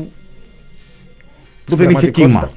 Στην πραγματικότητα, ρε παιδί μου, εντάξει τώρα, όπως και να το κάνουμε, είμαστε μια χώρα που το πέρασε ήπια. Θα πάει να μιλήσει για την επιτυχία του την ώρα που συμβαίνουν αυτά. Την ώρα που συμβαίνουν αυτά. Έχουμε τις ε, καταγγελίες, αυτά που λέει ο άλλος μου, είπανε στον πατέρα μου ότι δεν μπορούμε να σε βάλουμε κτλ. Και ο Μητσοτάκης θα πάει να πει τι καλά που έκανε το πρώτο κύμα. Εντάξει. Ναι, Είναι ιδιοφυΐα. Είναι υβριστικό πλέον για τους πολίτες να έχουν αυτόν τον άνθρωπο πρωθυπουργό. Με, αυτή, με, αυτό, με αυτούς τους ισχυρισμούς. Δηλαδή, απλώς σε βρίζουν στα μούτρα, ρε παιδί μου. Τώρα κάποιοι μπορεί να τα αντέχονται και επειδή είναι το κόμμα, ξέρω εγώ, το κόμμα να κερδάει που έγραφα και σήμερα και επειδή είναι λίγο η πολιτική αυτή στην είναι ομάδα απορία κάπως, μου, ρε. κάπως οπαδικά. Οπότε νέα, η Νέα Δημοκρατία μέχρι να πεθάνουν θα Τους ψηφίζουν. βλέπω, οι βουλευτές έτσι είναι. Ναι, Αλλά- όχι, όχι, και κόσμος, κόσμος. Και κόσμος. Νέα Δημοκρατία. Αλλά- να, α- να βολευτώ εγώ με κάποιο τρόπο. Νέα Δημοκρατία Αυτό μέχρι να είναι πεθάνω. όλο η δεξιά στη Είναι- χώρα δηλαδή. Αυτό είναι. Από ό,τι φαίνεται αυτό είναι. Μακάρι να μας διαψεύσουν στις εκλογές. Και να, να δούμε αν έχουν μυαλό. Ποιες εκλογές, δεν πριν τις εκλογές. Όποτε, όποτε, όποτε. Ναι, Η καραμαλι... Αυτή η καραμαλική ρήμα πού είναι; Είναι ντροπή αυτός. Απορώ που και συμβαίνει. εδώ τώρα δεν μιλάμε ούτε για καταστολές, για βίες, για ευαίσθητα αντανακλαστικά και τέτοια που έχουμε και τα υπόλοιπα θέματα ας πούμε, των ημερών, για την, τον αντικομουνισμό, τη στοχοποίηση των κοινωνικών αντιδράσεων και τέτοια. Δεν μιλάμε τώρα για την, ε, το σύστημα, το ίδιο το σύστημα. Το σύστημα, κλονίζεται το σύστημα. Κλονίζεται η εμπιστοσύνη του κόσμου στην επιχειρηματικότητα. Κλονίζεται η εμπιστοσύνη του κόσμου στο κράτος. Έτσι. Δηλαδή, αν κάποιος κόπτεται πάνω απ' όλα, είναι αυτός ο ψηφοφόρος, είναι αυτός ο, ο πολιτευτής, ο πολιτικός και ούτω καθεξής. Το παίρνω το ένα λεπτό να πω ένα μπράβο στη Πάμε, πάμε, ζωή πάμε, Μινά. Ράπτη. Λοιπόν, ε, κοίτα να δεις τώρα κατά σύμπτωση το βράδυ θα έχει τον Υπουργό Υγείας λες, Α, κάπου το διάβασα το αυτό στα μεσημέρι- social, δεν- Α, θα δεν το το δούμε. δω. Αυτό θα το δω. Ρώτη- Τσεκάρω ρώτησα. και μέχρι, το, ε, μέχρι να κλείσουμε. Το πρωί ο Νίκος Χατζηνικολάου είχε την ε, Υφυπουργό Υγείας με αρμοδιότητα την ψυχική υγεία, τα θέματα ψυχικής υγείας, την κυρία Ζωή Ράπτη. Και αυτό είναι πάρα πολύ ενδιαφέρον. Ο Θάνος δουλεύει και ένα θέμα για, κάποια, για το προσεχές διάστημα, για την ψυχική υγεία. Οπότε λέω, ας Αυτή που το δεν έχω ακούσω. εγώ. Ας το ακούσω να δω μήπως βγει κάτι ωραίο για τον συνάδελφό μου. Λοιπόν, τι έχει κάνει... ο- 4 Αυγούστου μπήκε η κυρία Ράπτη στο Υπουργείο από τον ανασχηματισμό Δεν τότε. θυμάμαι εγώ. Συνεχώς Τα διαβάζω θυμάμαι για εγώ. δράσεις για Τα τη θυ- ψυχή. Ναι, ναι, ναι. Λοιπόν, έχει μια τηλεφωνική γραμμή ψυχοκοινωνικής υποστήριξης το 10306 του ΕΟΔΗ για τον κορονοϊό. Αυτό το έκανε η κυβέρνηση βέβαια στο πρώτο κύμα, λέει. Αυτό πρέπει να υπήρχε από πριν. Τον βέβαια. Απρίλιο. Αυτό- Δεν ναι. ξέρω αν είναι Κάπου. το νούμερο ασ- ε, χρησιμοποιούνταν και προηγουμένως. Τον Απρίλιο ε, ξεκίνησε αυτό. Μπορεί να το χρεώνουν αυτοί. Τώρα, κατά τα λοιπά, εκτός από αυτό, μας ενημέρωσε η κυρία Ράπτη για μία... ε, μ, για την οργανωμένη ψυχιατρική βοήθεια στους πολίτες από νοσοκομεία και κλινικές που από το 2015 και μετά υπήρξε ένας αποδεκατισμός στον αριθμό ψυχιάτρων και ψυχολόγων. Και για να ενισχυθούν έχουμε προσκαλέσει με πρόσκληση να προσληφθούν ειδικοί επίκουροι οι οποίοι έχουμε προκαλέ, προσκαλέσει, δεν έχουμε προσλάβει. Κατά τα άλλα τα νοσοκομεία είναι σε θέση να αντιμετωπίσουν τα περιστατικά που χρειάζονται ψυχολογική ψυχιατρική υποστήριξη. Επίσης, η Υπουργός μας, η Υπουργός μας ενημέρωσε για ένα πρόγραμμα που δεν έχει παρουσιαστεί ακόμα, το οποίο θα τρέξει όμως το αμέσως επόμενο διάστημα, αφορά την ψυχολογική υποστήριξη με μια πλατφόρμα τηλεϊατρικής. Ευελπιστούμε, λέει, να ε, καλύπτει και αυτούς που είναι διαγνωσμένοι με COVID και αυτούς που είναι στα νοσοκομεία. Επίσης, μας είπε ότι υπάρχει ακόμα ένα project που δεν έχει παρουσιαστεί ακόμα, ένας ψηφιακός χάρτης για να μπορεί ο πολίτης να βλέπει πού στη γειτονιά του υπάρχουν ε, δομές ψυχιατρικής βοήθειας και να πηγαίνει. Αυτό θα είναι έτοιμο λίγο μετά στα, τα μέσα του, Δεκα- στα μέσα του Δεκέμβρη. Παιδιά, αυτό εκεί είναι που το- θα λύγει η Όπα, καραντίνα. όπα, όπα, α, ναι, πέρα από αυτό. Αυτό είναι το Google που λέει. Το Google Υπάρχει αυτό το πράγμα. Το ξέρω γιατί το έχω χρησιμοποιήσει πρώτα απ' όλα. θα το κάνει Υπάρχει το και σου Υπουργείο. βγάζει τις δημόσιες δομές και σου λέει, ξέρω εγώ, έχεις τα εξάρχεια, έχεις στα, στα Δεν πετράλαια. ξέρω, έχεις χακάρει το έχει τέτοιο. Υπουργείο και έχεις μπει στο project πριν. Όχι, το βγει. έχω κάνει πριν 1,5 χρόνο. Σε δύο εβδομάδες λέει θα είναι έτοιμο. Μην Ταξίδεψε σε δύο εβδομάδες. Δεν ξέρω αν θα τους πάρει και εβδομάδες να, να ενσωματώσουν κάτι το οποίο το κάνεις με μια απλή αναζήτηση. Ε, άμα ξεκίνησαν σήμερα, μπορεί να θέλει δύο εβδομάδες. 2.581 κρούσματα. Αυτό όμως το οποίο. Πόσα; 2.581, 519 διασωληνωμένοι, 72 θάνατοι. Οκ. Θετικά τεστ 11,15%, 23.148 τεστ. Αυτά. Μάλιστα. Έτσι θα κλείσουμε και απλά θα σας ενημερώσουμε ότι το μόνο για το οποίο είναι έτοιμο το Υπουργείο Υγείας σε αυτή τη φάση είναι μια διαφήμιση που έρχεται στα πρότυπα του μένουμε σπίτι του το, της το πρότεινε και ο Χατζη Νικολάου στον αέρα Για το και κε- θα τη Τυχαία φέρει- το ρώτησε. Τυχαία. Τυχαία Είπε, το πώς θα ρώτησε. σου- πώς θα σου Λέει- φαινόταν να τσιμπάγατε λίγο Λέει, έχω χρήμα. μια για το- ιδέα, λέει τώρα τη ρίχνω εγώ στον αέρα, λέει η κυρία Ράπτη, γιατί δεν κάνετε μια διαφήμιση. Εμείς θα σα δώσουμε δωρεάν ναι, χώρο, βέβαια, είπε. Εμείς θα σα δώσουμε δωρεάν. Ναι, ναι, και καλά. για το κλείσιμο θα σας κλείσω έτσι πώ την έκλεισε και ο Χατζη Νικολάου Ναι. μετά από όλο αυτό τη- το επιτυχημένο έργο που παρουσίασε. Ήταν μια πολύ καλή προσθήκη στην κυβέρνηση Μητσοτάκη, διότι πράγματι στον τομέα της ψυχικής υγείας δεν είχαμε δώσει βαρύτητα. Και φαίνεται ότι η συγκεκριμένη υφυπουργός η ζωή Ράπτη έχει μεγάλη ευαισθησία για το θέμα και τα πηγαίνει μέχρι τώρα εξαιρετικά. Μακάρι να της δώσουν περισσότερους πόρους, bold αυτό, για να μπορέσει να κάνει τη δουλειά της όπως πρέπει. Και να κάνει και μια καμπάνια Και στα μπράβο ΜΜΕ. της. Μιλώντας, Και μπράβο της. μιλώντας για παρασιτισμό. Να τελειώσουμε Πώς με θα- χειροκρότημα. Να τελειώσουμε με χειροκρότημα. Για το Ευχαριστούμε κύπελο πάρα κόραψε πολύ. αυτό το Υπουργείο μόνο. Αυτά. Να είστε καλά, Αυτά. καλό απόγευμα. Καλή δύναμη, να προσέχετε, υπομονή, κουράγιο και όλα θα πάνε καλά.